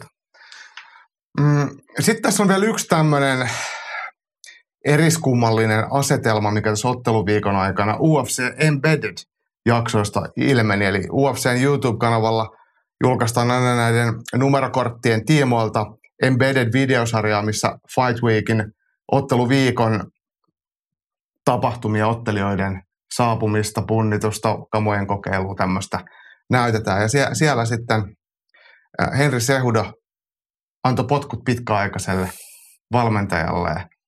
Ja, ja tähän sitten tietenkin media on tarttunut ja meidän kuulijat on tarttunut. Ja Teemu Kotsala tuolla kysyy, että mitä mieltä Sehudon antamista potkuista, potkuista pitkäaikaiselle coachille ja vaikuttaako tämä millään tavalla matsiin Merabia vastaan ja tota, ää, Rantisen Petri oli jo bongannut, että se on palkattu takaisin Sehudon kulmaan. Tämä nyt on vähän epäselvää mulle, että tuleeko se oikeasti kulmaan, mutta tämä oli taas joku tämmöinen Sehudon some Niin, siis hän jotenkin, hän jotenkin tuli julki nyt sitten tämän kanssa, että Gadem, että tämä oli nyt niin kuin prankki Mm. ja niin kuin, todella huono juttu. Joo. Ja siis, niin kuin, Siis Tähän huono tuolla- vitsi. tuolla niin kuin, että ensinnäkin tulee toi, että ö, on antanut potku, kaikki on vähän, että mitä helvettiä. Mm. Sitten tulee, en antanut potkua, se oli vitsi, kaikki on edelleen vähän, vähän mitä helvettiä. Niin molemmat on niin kuin huonoja. Niin, niin. Ja sitten jos vertaan Valisvili hauskoihin somevideoihin, niin nyt niin kuin oltiin todella huo-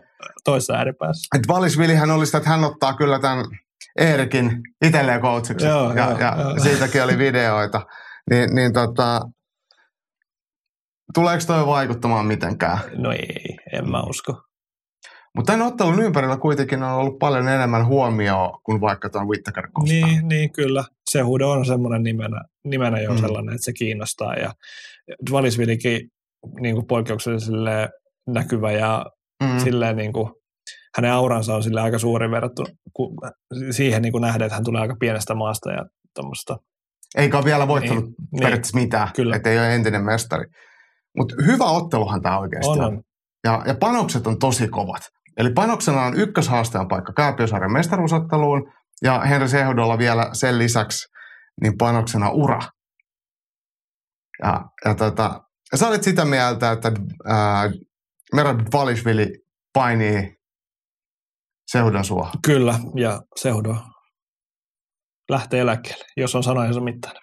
No hän on takuu varmasti sanoin sen mittainen, vaikka lyhyt mies onkin. Mm. mutta mutta tota, mä veikkaan, että Seudo voittaa.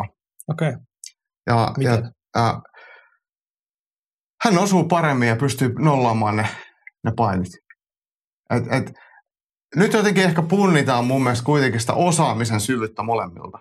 Niin vapauttelemisen osaamista. Mm, Merab Dvalishvili onnistui loistavasti Peter Jania vastaan, ja mä en ikinä olisi uskonut, että se olisi mennyt niin. Että jos hän pystyy yhtä hyvään näyttöön kuin silloin, niin sit, sit hän on vahvoilla. Mutta mä veikkaan, että Sehude voittaa. Tämä on, tää on meikäläisen äh, veikkaus. Ja tosiaan varmaan pisteellä kuitenkin, että ei pääse lyömään keskään, mutta vaikka tulisikin tyrmäys, niin en yllät, yllättynyt siitäkään. Mm, hei, meillä on tuttuun tyyliin niin molemmilla yhdet tärpit ja mitä sieltä ottelukortilta löytyy. Ja mun mielestä tämä sun tärppi oli tosi hyvä, koska mä en tiennyt, että et tällainen ottelija siellä oli. Ja kerropa vähän, ketä sulla on.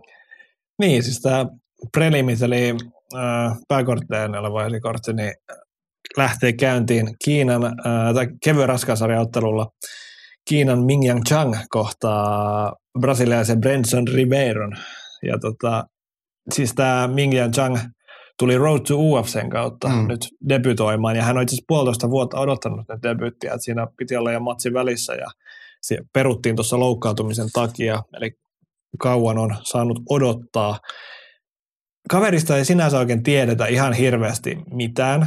Hän on isokokoinen, ää, atleettisen näköinen, Kyllä. ja sitten kun katsoo hänen aikaisempia matseja sieltä Kiinasta ja mistä lie- on otellut aikaisemmin, niin vastustajat ei todellakaan ollut atleettisen näköisiä, että siellä oli aikamoista niin kuin, tota, vatsaa ja verrattavissa meikäläisenkin vatsaa jo, niin tota, ää, ei pystytä hirveän tarkasti sanomaan, että kuinka hyvä Niin ottelija mikä se todellinen niin, niin, kansainvälinen taso on? mutta hän kuitenkin voitti tämän, äh, vitsi katos nimin mielestä, Jenkkiläisen kuitenkin siinä äh, Road to UFC, joka oli selkeä ennakkosuosikki muistaakseni.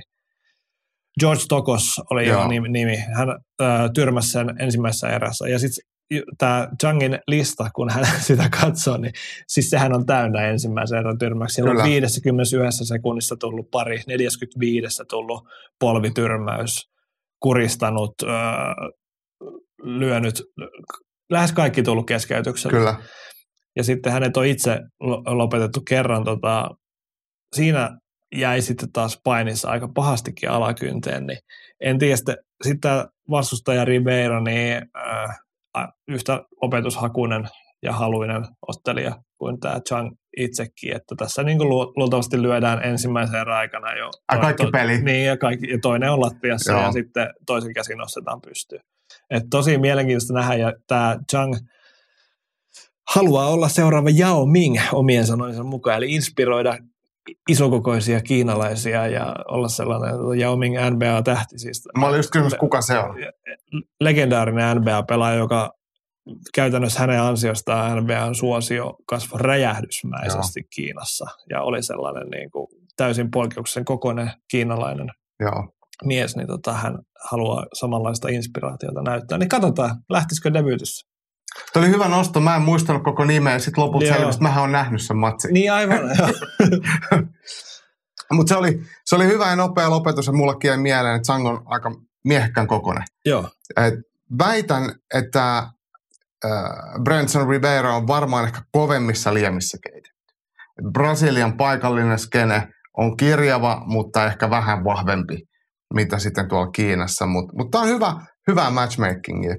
Äh, mulla oli nostona, mitäs mun pitikään täältä nostaa? Mä unohdin jo itse. Ah, aivan. Niin olikin täältä ko- kortin alkupäästä miesten välisarjaa.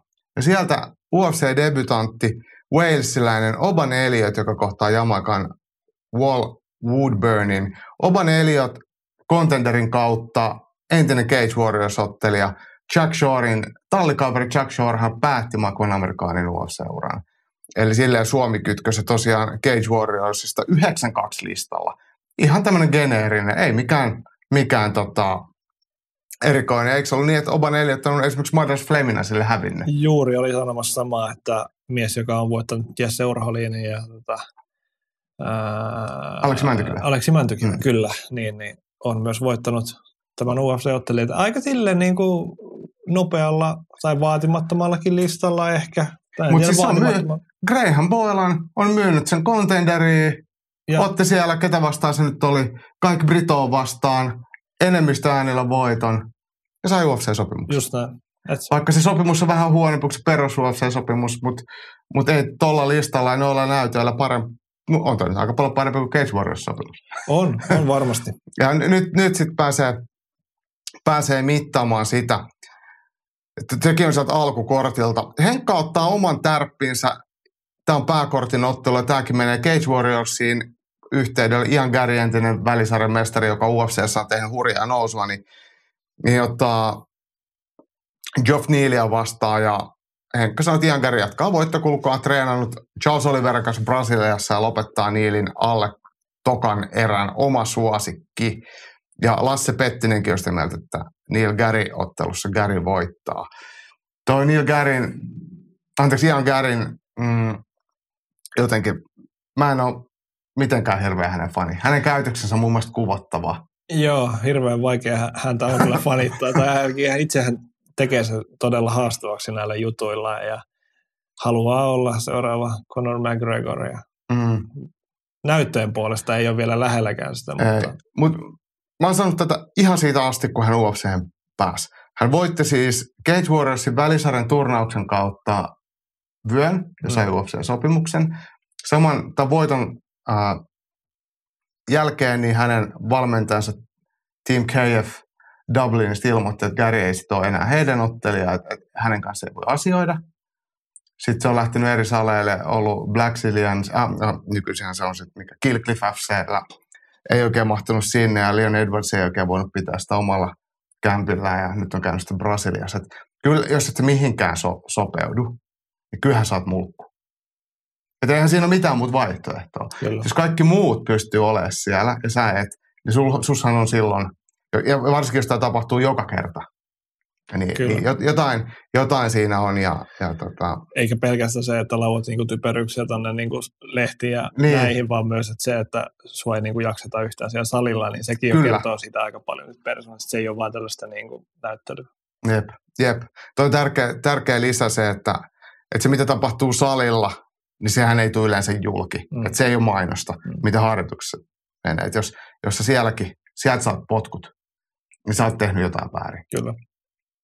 Äh, Rope Harjaluoma vielä ottaa omat tärppinsä ja toteaa, että Mackenzie Dern kohtaa Amanda Lemosin ja äh, Justin Tafa ottaa sitten Marcos Rogerio de Limaa vastaan raskaassa sarjassa ja Rope on sitä mieltä, että Dern voittaa lopetuksella ja Tafa tyrmäyksellä. Tafan tyrmäys on helppo nähdä. Nämä on nämä Oseanian iso paksut pojat, niin ne, ne lähtee saappaat jalkassa. Kyllä, kyllä. Ja se on helppo nähdä, mutta toi Amanda Lemosin ja Mackenzie Dernin ottelu ja siihen lopetus, niin se, se tarkoittaa kyllä sitä, että, että silloin Amanda Lemos olisi ottanut huonosti. Mä kyllä sanoin, että Amanda Lemos vetää tota, Dernia. Niin mäkin uskon, en mä tuohon Dernin niin ei, ei vaan riitä. Äh, Hänhän oli vaihtanut treenitiiminsä ennen edellistä ottelua ja hän oli täysin susipaska. Joo, kyllä. Ihan laantunut. Siellä oli ihan joo miehiä iskää jotain muita vanhoja brasseja sitten hypettämässä, mutta mut ei siellä ole se- selkeästikään ollut reenattua. Jos tullaan samanlaisessa kondiksessa, niin, niin takki tulee. Mutta hei, annetaan tuon UFCn olla Anaheimissa. Meillä on yksi Suomiottelukin vielä tälle viikonlopulle. Näitä piti olla kaksi. Kaksi Jussia piti nähdä vapaaotteluhäkissä, mutta Kemin Jussi Pirttikangas on somessa tiedottanut, että hänen ottelunsa Ranskan maalla on peruuntunut, kun ranskalaisella on tullut patongit housuun. Ymmärrän, en mäkään Pirttikankaan kanssa halua samaan häkkiin, että et, et Kemin keisari on sen verran paha jätkä, mutta Jussi Halonen, Tuhma Jussi ottelee Vendetta Fight Night 37 tapahtumassa Itävallassa. Tämä on, eikö tämäkin ollut lauantaina? Joo, lauantaina, ja hän ottaa siellä sitten äh, pääkortin puolella Tarhan Ibrahimovia vastaan. Tarhan on selkeästi ulkonäöstä päätellen ja nimestä päätellen näitä kaukasukselta Itävaltaan tulleita. Tsetsenejä, Dagestaneja, ja Kyllä. Inguusa ja jotain tällaisia. 11-3 listalla ja 93 kilos matsi käydään ja Jussi lähtee Valtosen Tonin kanssa sinne sitten viikonloppumatkalle. Pitää vähän käydä bokraamassa siinä eka, mutta minkälainen tota, odotusarvo sulla on tuolle Jussin matsille? No, varmasti Jussi on hyvin illan näköinen ottelija, että siinä oli tuossa julisteessakin tota, tatuoituja isoja miehiä, Mm. tota, sopii sinne tota, hy, hyvin joukko. Öö, toi vastustaja puolestaan näytti, että on semmoinen Vendettan oma mies ollut jo pitkään, että häntä Mm. varmaan niin kuin, vähän pumpataan tässä näin, ja hänelle on nyt etsitty niin kuin jonkunlainen vastustaja, josta ei välttämättä ehkä odoteta liikaa uhkaa, mm. mutta kuten tiedetään, niin Tuhma Jussihan pystyy kyllä uhkaa tarjoamaan. Joo, valitettava totuus on kuitenkin se, että tyyliin ensimmäiset kymmenen ottelua on päättynyt yhtä lukuun ottamatta ekassa erässä Niin. ja yksi voitto. Niin ei, se niin kuin tilastollinen todennäköisyys voitolle ei ole mikään hirveän suuri. Mutta mut sä sanoit sen, mikä oikeasti pitää paikkansa. Jussilla on ruista ranteessa ja hän uskaltaa Just näin. niin kauan kuin pystyy. Mutta mut sitten sit, jos toinen on, on parempi, niin se on parempi. Kyllä 93 hän on ottanut vähän lyhkänen. Mutta hienoa, että Jussi ja Toni on siellä sitten reissussa varmaan somen kautta voi sitten seuraa, että mistä se mahdollisesti näkyy. Uh, ja toivotetaan kundeille kuitenkin. Ah, Viin hieno kaupunki.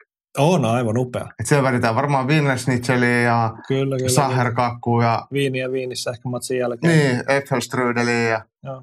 joo. Jännä, kun ei ole meitä kutsuttu mukaan. On erikoista. Joo. Se, siellä olisi ollut mullekin paljon kaikkea. Mutta me ei tiedetä nyt vielä, mistä toi Vendetta näkyy, mutta joku se varmaan ehkä pystyy kertomaan. Mulla on semmoinen etäinen muistikuva, että jostain YouTubestakin niitä on saattanut joskus nähdä. Mutta se voi olla väärä. Matseja järjestetään muuallakin. Dazon palvelusta näkyy King of Kings tapahtuma lauantaina. Se alkaa kello 19 omalla Bushido Showlla ja tämä on se heidän vapaaottelu jaos ja sitten kello 21 lähtee King of Kings 119 tapahtuma liikkeelle. Mä oon muuten vähän pettynyt, kun Andy ei ole laittanut mitään nostoa tähän King of Kingsiin. Joo. Yleensä Andy tulee aina näihin King of Kingseihin. Andy on varmaan ollut kiireinen töissä tai jotain, mutta se on Dazonilta lauantaina. Mutta lauantaina ennen UFCtä niin Viaplay näyttää kello 20 alkaen KSVtä Puolasta ja siellä on iso show luvassa. Muuten ei ehkä niin tuttuja nimiä, mutta pääottelussa, missä 70 kilosta, eli kevytsarjan mestaruusottelu panoksena ja siellä tsekki Leo Brihta vastaan Valeriu Mirsea ja Mirseahan on meille suomalaisille tuttu. Äh, oliko Anssi katsoa, kun Mirsea oli Keitsis kulttuuritalolla ja voitti silloin tyrmäyksellä Anto Kuivasen. En ole ollut katsomassa, jos muistelin, että minä vuonnahan se on mahtanut olla, että onko katsonut silloin vielä vasta Viaplay välityksen, mutta en, en ollut paikan päällä kyllä aikana. Se on ollut ainakaan. 2018. Joo, just. No, se on varmaan tullut katsottua sitten jotain suoratoistopalvelua käyttäen, mutta joo, siis ö, eikä nyt suoranaisesti kyllä ole ihan täysin mu- muistikuvia, että minkälainen ottelija oli kyseessä, mutta aika hyvin ura on ilmeisesti siitä edennyt kuitenkin, kun KSV numero illan pääottelu. Ja mestaruudesta. Niin, nimenomaan. Mm. Kyllä hän, hän, on todella hyvä. Hän on otellut mun mielestä Bravis, joo, Bravissä ja sitten noissa venäläisissä Eaglesissa ja on, huolimatta siitä, että on vasta 30-vuotias, niin matseja jo 40. Niin, niin tota, siellä on kyllä KSV, niin kuin KSV-matseissa aina, niin raju pääottelu. Ja varmaan on se muitakin matseja, mutta nämä konsonanttihirviöt, mitä siellä on nimissä, niin läheskään kaikki niistä ei ole itselleni tuttuja, mutta se on kello 20. No siitä saa ainakin hyvä startin tuohon ufc jos meinaa valvoa. No oli just sanomassa, että siitä pohjat käy saunassa ja sen jälkeen korvat puhtaana katsomaan UFCtä. UFC puolestaan lähtee sitten esiotteluilla ja ne tulee UFC Fight Passilta 01.30 sunnuntai-aamuna ja pääkortti tuttuun tyyliin. Myös Suomi-selostuksella Viaplay-palvelusta aamu viideltä. Melkein tekisi mieli herää katsoa, että sen, niin. verran, sen verran hyviä matseja. Jos herää, niin kyllä mä kerron, jos aion striimaa. Uh, Mutta tämä on nyt meidän viikonlopun otteluanti. Tuohon me panostetaan. Ja nyt mennään vielä katsomaan, että mitä meiltä löytyy tuolta Kamppailukansan radion puolelta. Ylilyönti podcast. Kamppailukansan radio ei me hirveän pitkälle siitä UFCstä kuitenkaan päästy, koska Kamppailukansanradion ensimmäinen kysymys sivuaa Ilja Toppuria ja hänen veljen, veljään Alexander Toppuria, joka on saanut UFC-diilin. Henkka toteat kuudes aktiivinen UFC-ottelija Georgiasta.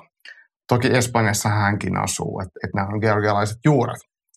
Ja kiva lukema pienestä maasta. Georgia on erittäin vahva kamppailumaa oh. ja painoluokkamaa niin, niin ei se silleen mun mielestä yllätä yhtään. Kyllähän nyrkkeilys pesee Suomen menneen tulla. Uh, Mutta toi on hienoa ja hyvin tyypillistä, että et kun yksi pääsee, niin sitten se kaveritkin pääsee. Musta hy- hyvin mielenkiintoista, että hänen listansa on todella vaatimatonta. Mm. Ainakaan niin siis, en ole tietenkään nähnyt hänen ottelulta VOVssä tai War MMAssä, mutta siis ei, ei, ei niinku, oikeastaan tuon pienemmällä listalla, että Venäjä voi niinku päästä mm. UFC käytännössä. Kyllä tämä, tämä on niinku jo aika, aika lähellä sitä.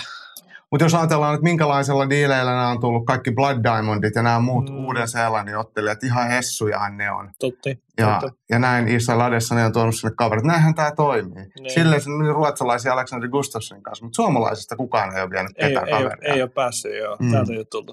Uh, tässä sitten Jami Kuparinen mm, kysyy, että mitä niiden managerit osaa, mitä meillä ei ole hokattu. Samat Gmailit sielläkin on käytössä.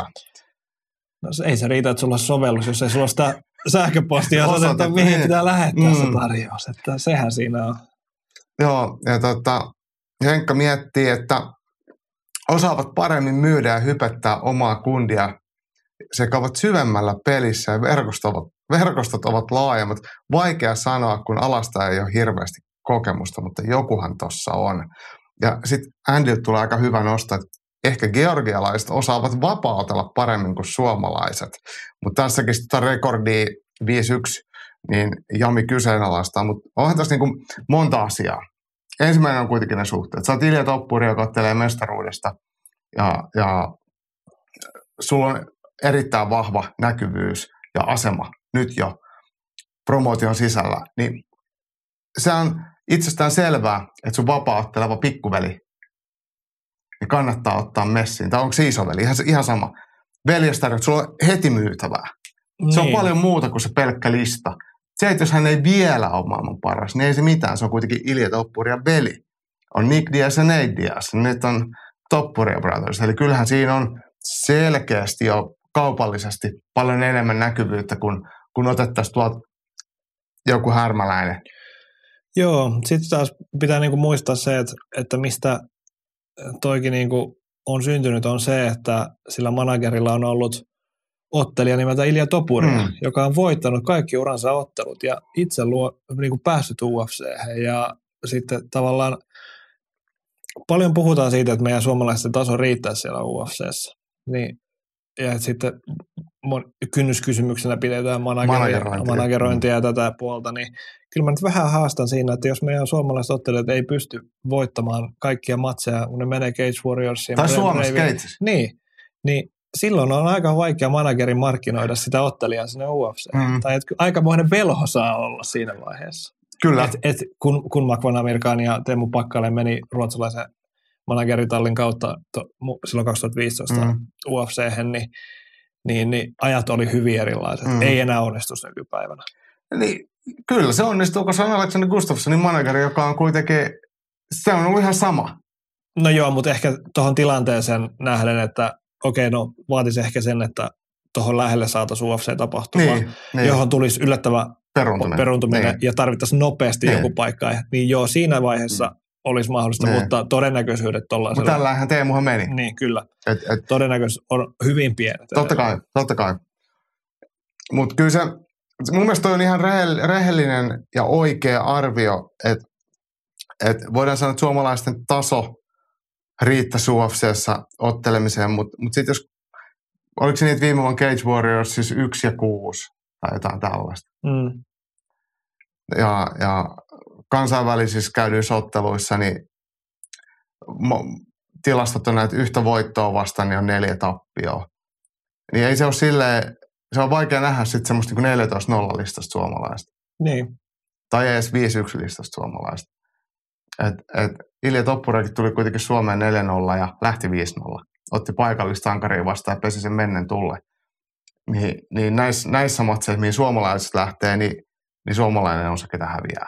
Niin kuin lähtö, lähtökohtaisesti. Et kyllä, kyllä mun mielestä managerointiin pitää ehdottomasti kiinnittää huomioon ja se on todella tärkeää. Mutta kyllä se niin kuin, pitää se urheilujen taso pitää myös nousta. Kyllä. Ja se on ihan sama, että sä pääsit sinne UFC ja otat siellä sitten ihan tukkaa. Niin, niin, niin ei Niin, niin hyödytä. kyllä. Et siinä vaiheessa, kun me saadaan sinne niitä voitokkaita ottelijoita sinne UFC, niin siinä vaiheessa me voidaan alkaa puhua siitä, milloin meiltä tulee vähän yllättävä nimi. Ja, Niin seuraava sieltä. niin, niin, että sillä Mm. mm. vähän niin kuin kaverisuhteella niin. sieltä mukaan. Just näin. Just näin. Mutta on silti hyvä huomio ja mun mielestä pitää kriittisesti katsoa ja rehellisesti, Mm. että missä mennään. Et, et, et ei, voi, ei me voida vaan syyttää managereja. Se on, se on liian helppo.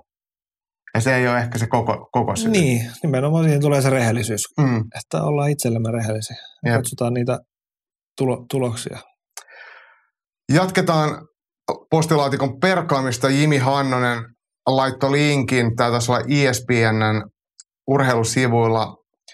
UFC-ottelija Uriah Faber, mä en tiedä, että onko hän enää vielä aktiivinen, onko lopettanut virallisesti, mutta hän on tätä Alpha Male-tiimiä pyörittänyt pitkän pätkän ja sieltähän tulee huippuottelija. Hän ja lukemattomia muita, Cody Garbrandt ja DJ Dillashaw on sieltä ponnistanut ja näitä pienemmän painoluokan ottelijoita. Sacramentosta siellä muuten Jamba ja Jonikin on mun mielestä, vai Jamba ja JP, ketä siellä nyt ikinä on käynyt reenaamassa,kin. Ja, niin tota, hän on jonkun paikallisen yliopiston kanssa niin solminut tämmöisen, tai rakentanut yliopistoon urheilulinjan kamppailuurheilu, kai sitä voi näin sanoa. Että yliopisto-ohjelmassa muiden urheilulajien mukana on myös vapaattelu. Ja treenejä tullaan järjestämään heidän toimesta. Vähän vielä epäselvää itselle, että mitä se käytännössä tarkoittaa. Mutta kyllähän se mun mielestä on aika hieno uutinen, että amerikkalaiseen yliopistourheilujärjestelmään päästään vivuttamaan vapaaottelu sinne painin ja nyrkkeily ja jenkkifudiksen kylkeen. Ja kyllähän se luo ihan erilaisen pohjan sitten jo sille talentille tai niille urheilijoille, kun ne A, ne saa ammatin, koulutuksen, mutta ne, ne tulee myös aika valmiina sitten yliopistosta sitten ammattiliigoihin. Aika monethan noista, ketä sieltä tulee painijoita, niin eihän ne vielä siinä kohtaa osaa lyödä eikä potkia. Mutta nyt jos ne on jo yliopistossa päässyt siihen niin sanottuun vapaattelujärjestelmään mukaan, niin on ne Siinä, Ihan hyvä. siinä voi olla aika hyvä etulyöntiasema, jos toi nyt lähtee tuosta hyvin kehittymään ja kyllä niin kuin siinä vaiheessa jo mä sanoisin, että suomalaiset nuoret vapaaottelijat, jotka haaveilee lajin huipulle pääsemisestä, niin tuolla voi olla aika hyvä lihamylly tarjolla sit siinä vaiheessa, että jos vaan pää riittää, että ha- haluaa myös sen koulun siinä samalla hoitaa, mitä se vaatii, niin siinä on aika hyvä mahdollisuus. Tuo yliopistourheilu vielä kun ottaa mukaan sen, että äh, no tämä nyt ei välttämättä suoraan koske vielä vapaaottelua, mutta nyt esimerkiksi kun siellä on vapautettu näitä sponsorointikieltoja sun muita, niin yliopistourheilijat tienaakin nykyään aivan mm. eri, eri lailla kuin aikaisemmin. Ja sitten siellä pyörii isot rahat, amerikkalaisessa jalkapallossa, koripallossa varsinkin, myös jääkiekossa, yleisurheilussa, niin, niin kyllä toi on niinku semmoinen, mitä ollaan katsottu monessakin lajissa ehkä vähän sille kulmien alta jääkiekossa esimerkiksi Suomessa, niin ja ollaan todettu, että ei tuonne kannata mennä, että siellä meidän, kyllä meillä on rakennettu niin hyvä systeemi tänne, täältä pääsee paremmin NHL, niin aika moni on osoittanut toisin. Mä oon näiden yliopiston jääkiekkoilijoiden kanssa tuossa naapurisalilla, missä mä käyn reenaamassa, niin siellä Juhan Lahti vetää sitten off-seasonin siellä on AHL ja yliopistopelaajia. Ensinnäkin ihan briljantteja kundeja, mutta sanoin myös, että kyllä se koulu, koulu tekee hyvää. Ja sitten koulun taso ei kuitenkaan ole liian kuormittava siihen urheiluun, että se mennään kuitenkin urheilu edellä. Niin, niin jos itse olisin sellaisessa asemassa nuorena, että, että voisin miettiä urheiluuraa, niin mä kyllä lähtisin yliopistourheiluuran kautta. Et, et, et, urheilija samalla kun se oppii jotain omaan uraan tai johonkin muuhun asiaan liittyvän, vaikka jotain bisnekseen liittyvän, niin hän tekee siinä itselleen palveluksen. Hän no. tulee tekemään parempia sopimuksia, osaa hallita uraansa paremmin. Loistavan kielitaidon. Kie- niin, kyllä, kulttuurillista ymmärrystä. Ja kyllähän auttamatta Pohjois-Amerikan, Pohjois-Amerikan urheilumarkkinat ja se järjestelmä niin on, on valovuosia sille edellä suomalaista, ainakin mahdollisuuksien suhteen. Kyllä. Et, et sinne vaan nyt sitten, ketä kirjoittaa lukiosta, niin, niin hakemuksia vaan vetämään ja Sacramentoa. Se on ilmanlaadultaankin mulle sopiva. Et mä en tarvitsisiko ne sinne tämmöisiä tota, aikuisopiskelijoita. Äh, hei, eilen bongattiin sunkaa Twitteristä mielenkiintoinen uutinen. Michael Benson ja myös Boxing Kingdom tätä Twitteristä X-viestipalvelussa jakoi. Wayne Rooney on, on jonkun nyrkkeilypromootion kanssa keskustellut. Että, että hän kävisi... Niin, se on se Misfits, eli se eli KSI. KSI. Joo. Ja Wayne Rooney, hänellähän on siis nyrkkeilytaustaa. Että hän on nyrkkeily jalkapallouransa alkumetreillä. Kyllä. Ja sen näkee naamasta. Toki vissiin naama on vähän korjattu, mutta, mutta hyvinkin tuommoinen tiukka luonteinen myös ollut. Ja nyt haluaisit ottaa yhden nyrkkeilymatsi. Kyllä. Kuinka innoissaan on jalkapallofani Anssi Karjalainen? Jotenkin, joo, ei, ei yllätä, että se olisi nimenomaan Rooney. Mm. Liverpoolin kasvattaja, niin, tai Liverpoolissa syntynyt Evertonissa silloin toki pelasi nuorena ja tunnetaan keskiluokkaan tai työväenluokan perheen, perheen lapsena, niin mm. niin varmaan se nyrkkeily on sille ollut aina semmoinen yksi mieli. Hän on, hän on nykyään vaan siinä kunnossa, että mä en ole ihan varma, mihin painoluokkaan hän. Se ei kuitenkaan mikään vähän hirveän pitkä mies, mm. mutta paino on tullut jonkun verran, niin tota, minkälaisen, minkälaisen tota, painonvedon pitäisi tehdä sitten tuohon vähän lyhyempiä sälleen vastaan vai, mi, mihin? Mutta ruuihan on ihan älyttömän suosittu. On, on. Et varmaan niinku suositumpaa tämmöistä julkisnyrkkeilijää urheilupiireistä on vaikea no joo, Briteistä. Kyllä. Ja varsinkaan sellaista, joka osaa nyrkkeillä. Kyllä mä enemmän innostun tästä kuin siitä vaikka KSI-matsin katsomista, joka on mulle täysin etäisempi hahmo. Niin, en mä tiedä kuka se on. Mä mm. tiedän sen nyrkkeilypromoottorina, mutta joku popkulttuurin hahmo hän on joka niin. ei osaa nyrkkeillä. Niin. Mutta me seurataan tätä ja kyllähän me nyt tiedetään se, että Wayne Rooney, niin sehän ottaa vaan varmaan Pertsaa vastaan.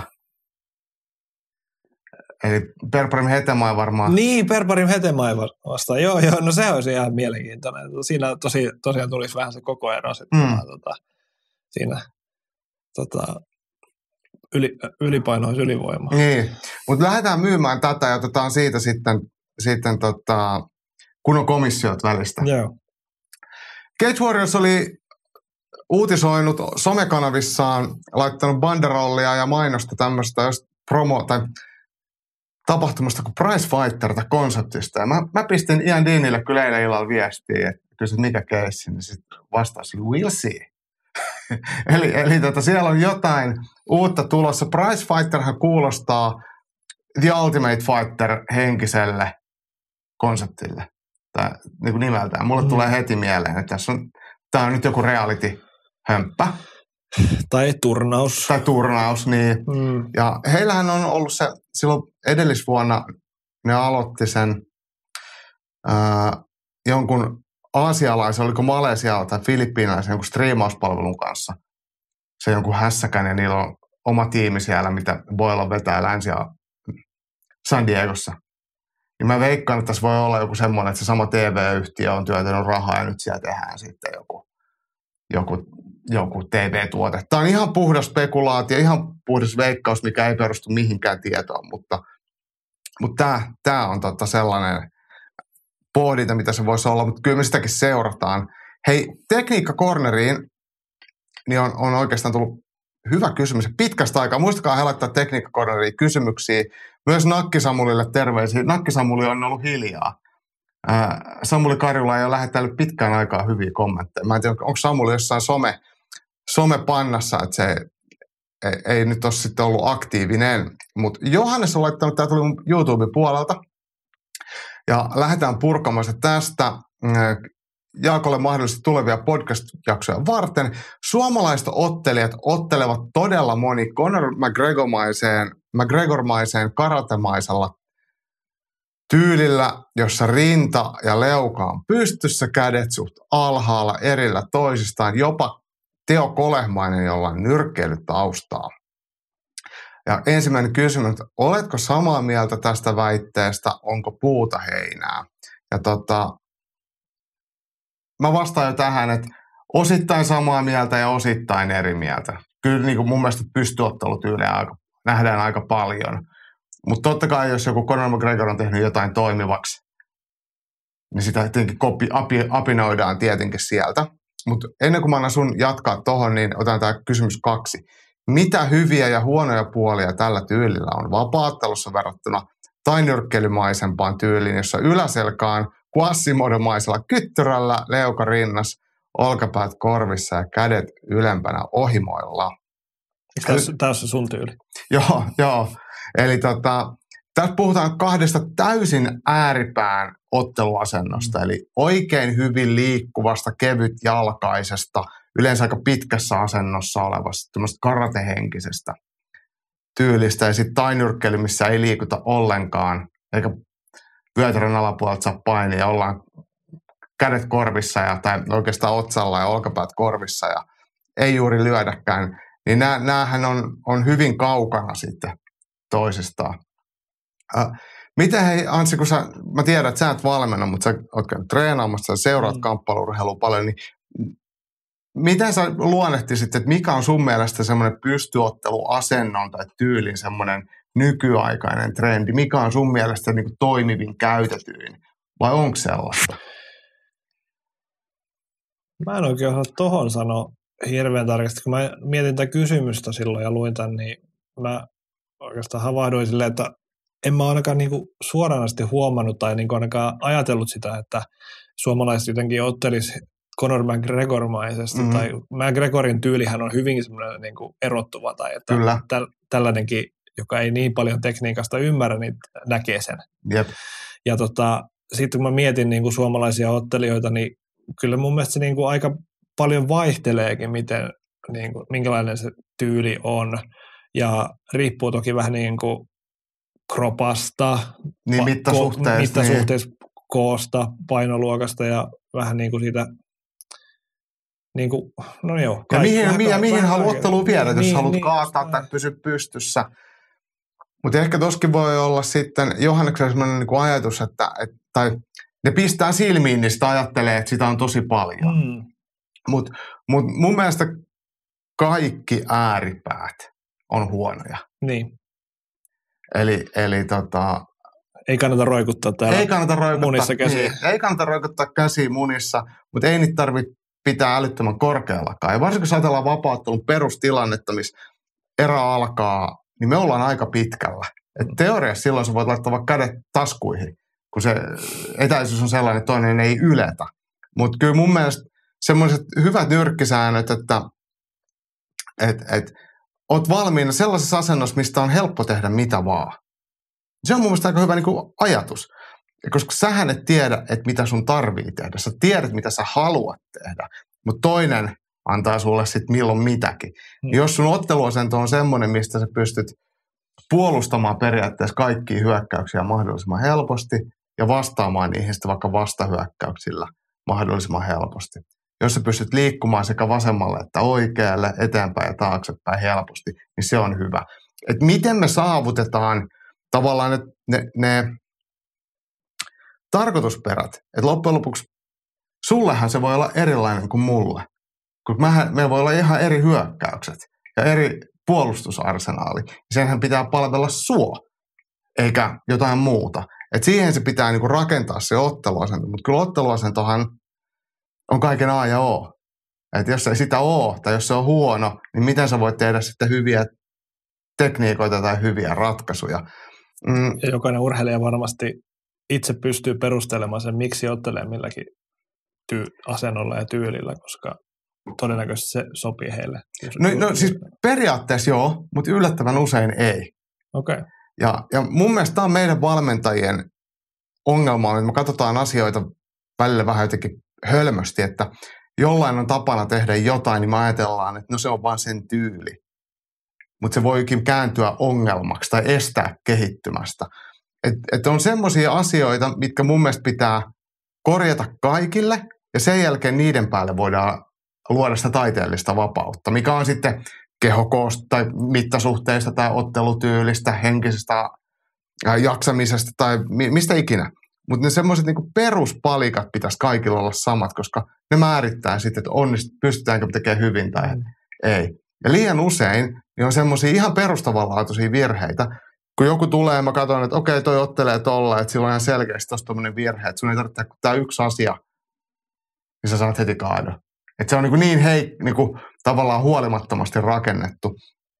Ja, ja tämä ei ole siis silleen haukku, mutta mun mielestä pitäisi niin kuin, tarkoitus edellä, syy-seuraus, aina miettiä kaikkea. Ja sitten kun se otteluasento on hyvä, niin sitten on paljon helpompi sitten välttää virheitä ja onnistuu itse. Mutta oli hyvä kysymys, mutta toi tuommoinen tainyrkkeilytyyli ei kyllä sovi millään lailla vapaa, vapauttelemiseen. Aika harvoin semmoinen ihan pelkkä karatatyylikään sopii. Niin, niin kyllä.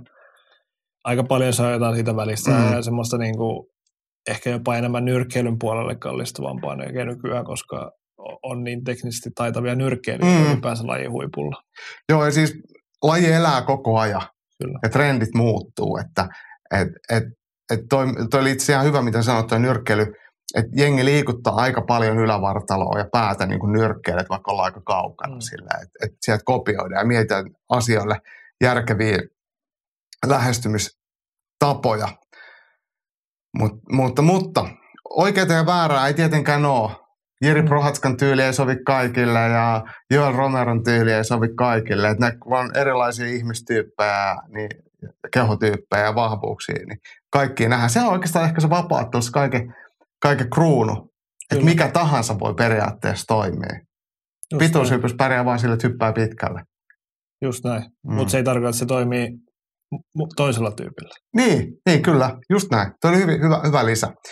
Uh, meillä on vielä yksi, yksi aihe, ja tämä on loistavaa, että saadaan, ei ainoastaan tullut tekniikkakorneriin, mutta myös musakorneriin niin Roope Harjaluomalta.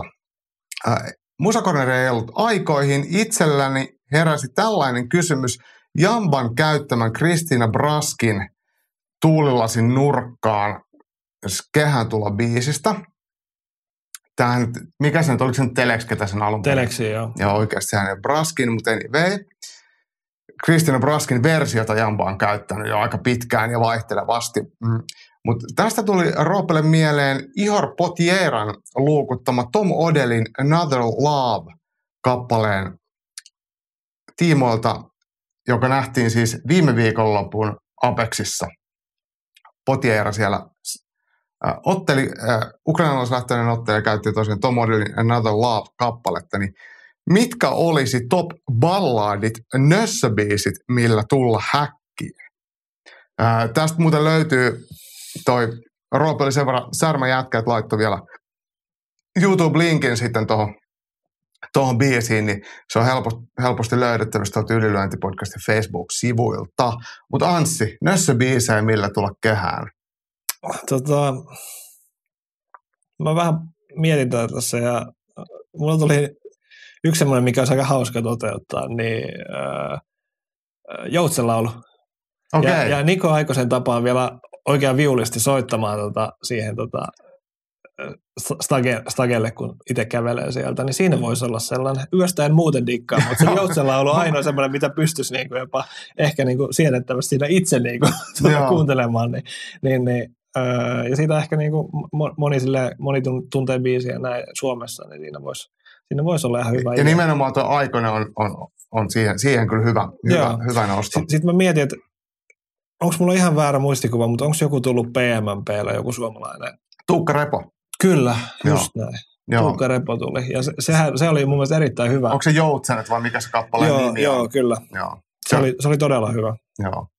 Mm, mulle tulee mieleen, tietenkin tykkään ka- erittäin laajaisesti alaisesti musiikista ja surulliset kappaleet on kauniita ja mielekkäitä kuunnella, mutta, mutta yksi semmoinen jossain tilaisuudessa on varmaan tämän ehkä saattanut kertoakin, mutta ää, Phil Collinsin tota, mikä sitä on? In the Air Tonight. Mikä mm, se biisi joo, joo, joo, joo. Niin, niin uh, Riddick Bowe, ras, entinen raskaunsarjan nyrkkeilyn maailmanmestari, voitti vyöt Evander Holyfieldilta uh, ensimmäisessä kohtamassa. He on ottanut hienon trilogian. Niin ensimmäiseen matsiin Riddick Bowe tuli täällä Phil Collinsin kappaleella. Ja se oli tosi tunteikas ja semmoinen hieno nyrkke, mulle nyrkkeily kulta-aikaa. Silloin kun raskassarjalaiset, raskassarja eli hyvin ja siellä, siellä oli ää, paljon tap- hyviä otteluita ja värikkäitä tapahtumia. Niin tämä on aina mulle jäänyt mieleen. Olen nähnyt myös kyseisessä ja tota, ne, se vetää kyllä kylmästä väreä, se video se on niin huikea. Niin, niin ehkä mulle tulee se, ja sitä biisiä nyt on käytetty paljon kaikkia on, muuallakin, mutta se on se, milloin mä näin sen ekan kerran. Tämä on ehkä, olisiko tämä nyt sitten ehkä kuin 92, 93. Se on silloin ollut vielä ihan tuore kappalekin. Joo, kyllä. Et, et, mutta sitten minkä sitä on käytetty. Mutta tää, toi on semmoinen, mikä tulee, tulee aina mieleen. Enkä mä oikein tiedä, että onko se niinku balladi, mutta se on kuitenkin aika semmoinen niin, niin. tunteikas, sanotaanko näin. Niin, ei se ole sellainen lampauhraus hevi niin. taas. Että, mutta näitä saa hei ehdottaa lisää ja tosi mielellään tekniikkakorneri, musakorneri, leffakorneri, kulttuurikorneri, mitä vaan. Anssi-korneriinkin voi laittaa kysymyksiä. Mutta nyt meidän lähetys alkaa lähestymään loppuaan. Käsikirjoitus on taas luettu loppuun. Kerrotaan vielä, että UFC 298, niin prelit alkaa sunnuntai-aamuna Fight Passit 01.30 ja pääkortti Viaplayta sunnuntaina viideltä. Etkot voi ottaa Dazonilta King of Kingsin parissa tai sitten KSVtä Viaplaylta kello 20. Jussi Halonen nähdään siellä Vendetan häkissä lauantai-iltana. Ei ihan tarkkaan meillä ole tietoa, että monelta ja mistä sen näkee, mutta varmaan joku voi sen johonkin someen meillekin laittaa.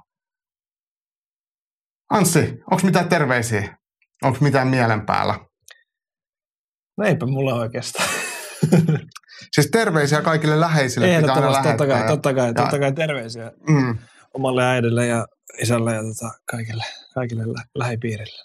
Äh, sä oot käynyt potkunyrkkeilemässä, milloin sä sut nähdään tuota kilpakehässä? No kyllä vielä, vielä menee hetki, että, e, mutta en aio jäädä niin kuin ikuiseksi peruskurssilaiseksi niin kuin ihan Et sä päästä läpi. Aion päästä läpi siitä ja no niin. se keltaisen vyön nyt eka siitä, niin tota, Katsotaan sen jälkeen. No niin, pidetään sovittuna. Hei, kiitti Anssi ja kiitos kaikille kuuntelusta ja katselusta. Ja eiköhän me viikonloppuna taas striimata ensi viikolla Ylenti-podcastia ihan normaalisti. Moikka!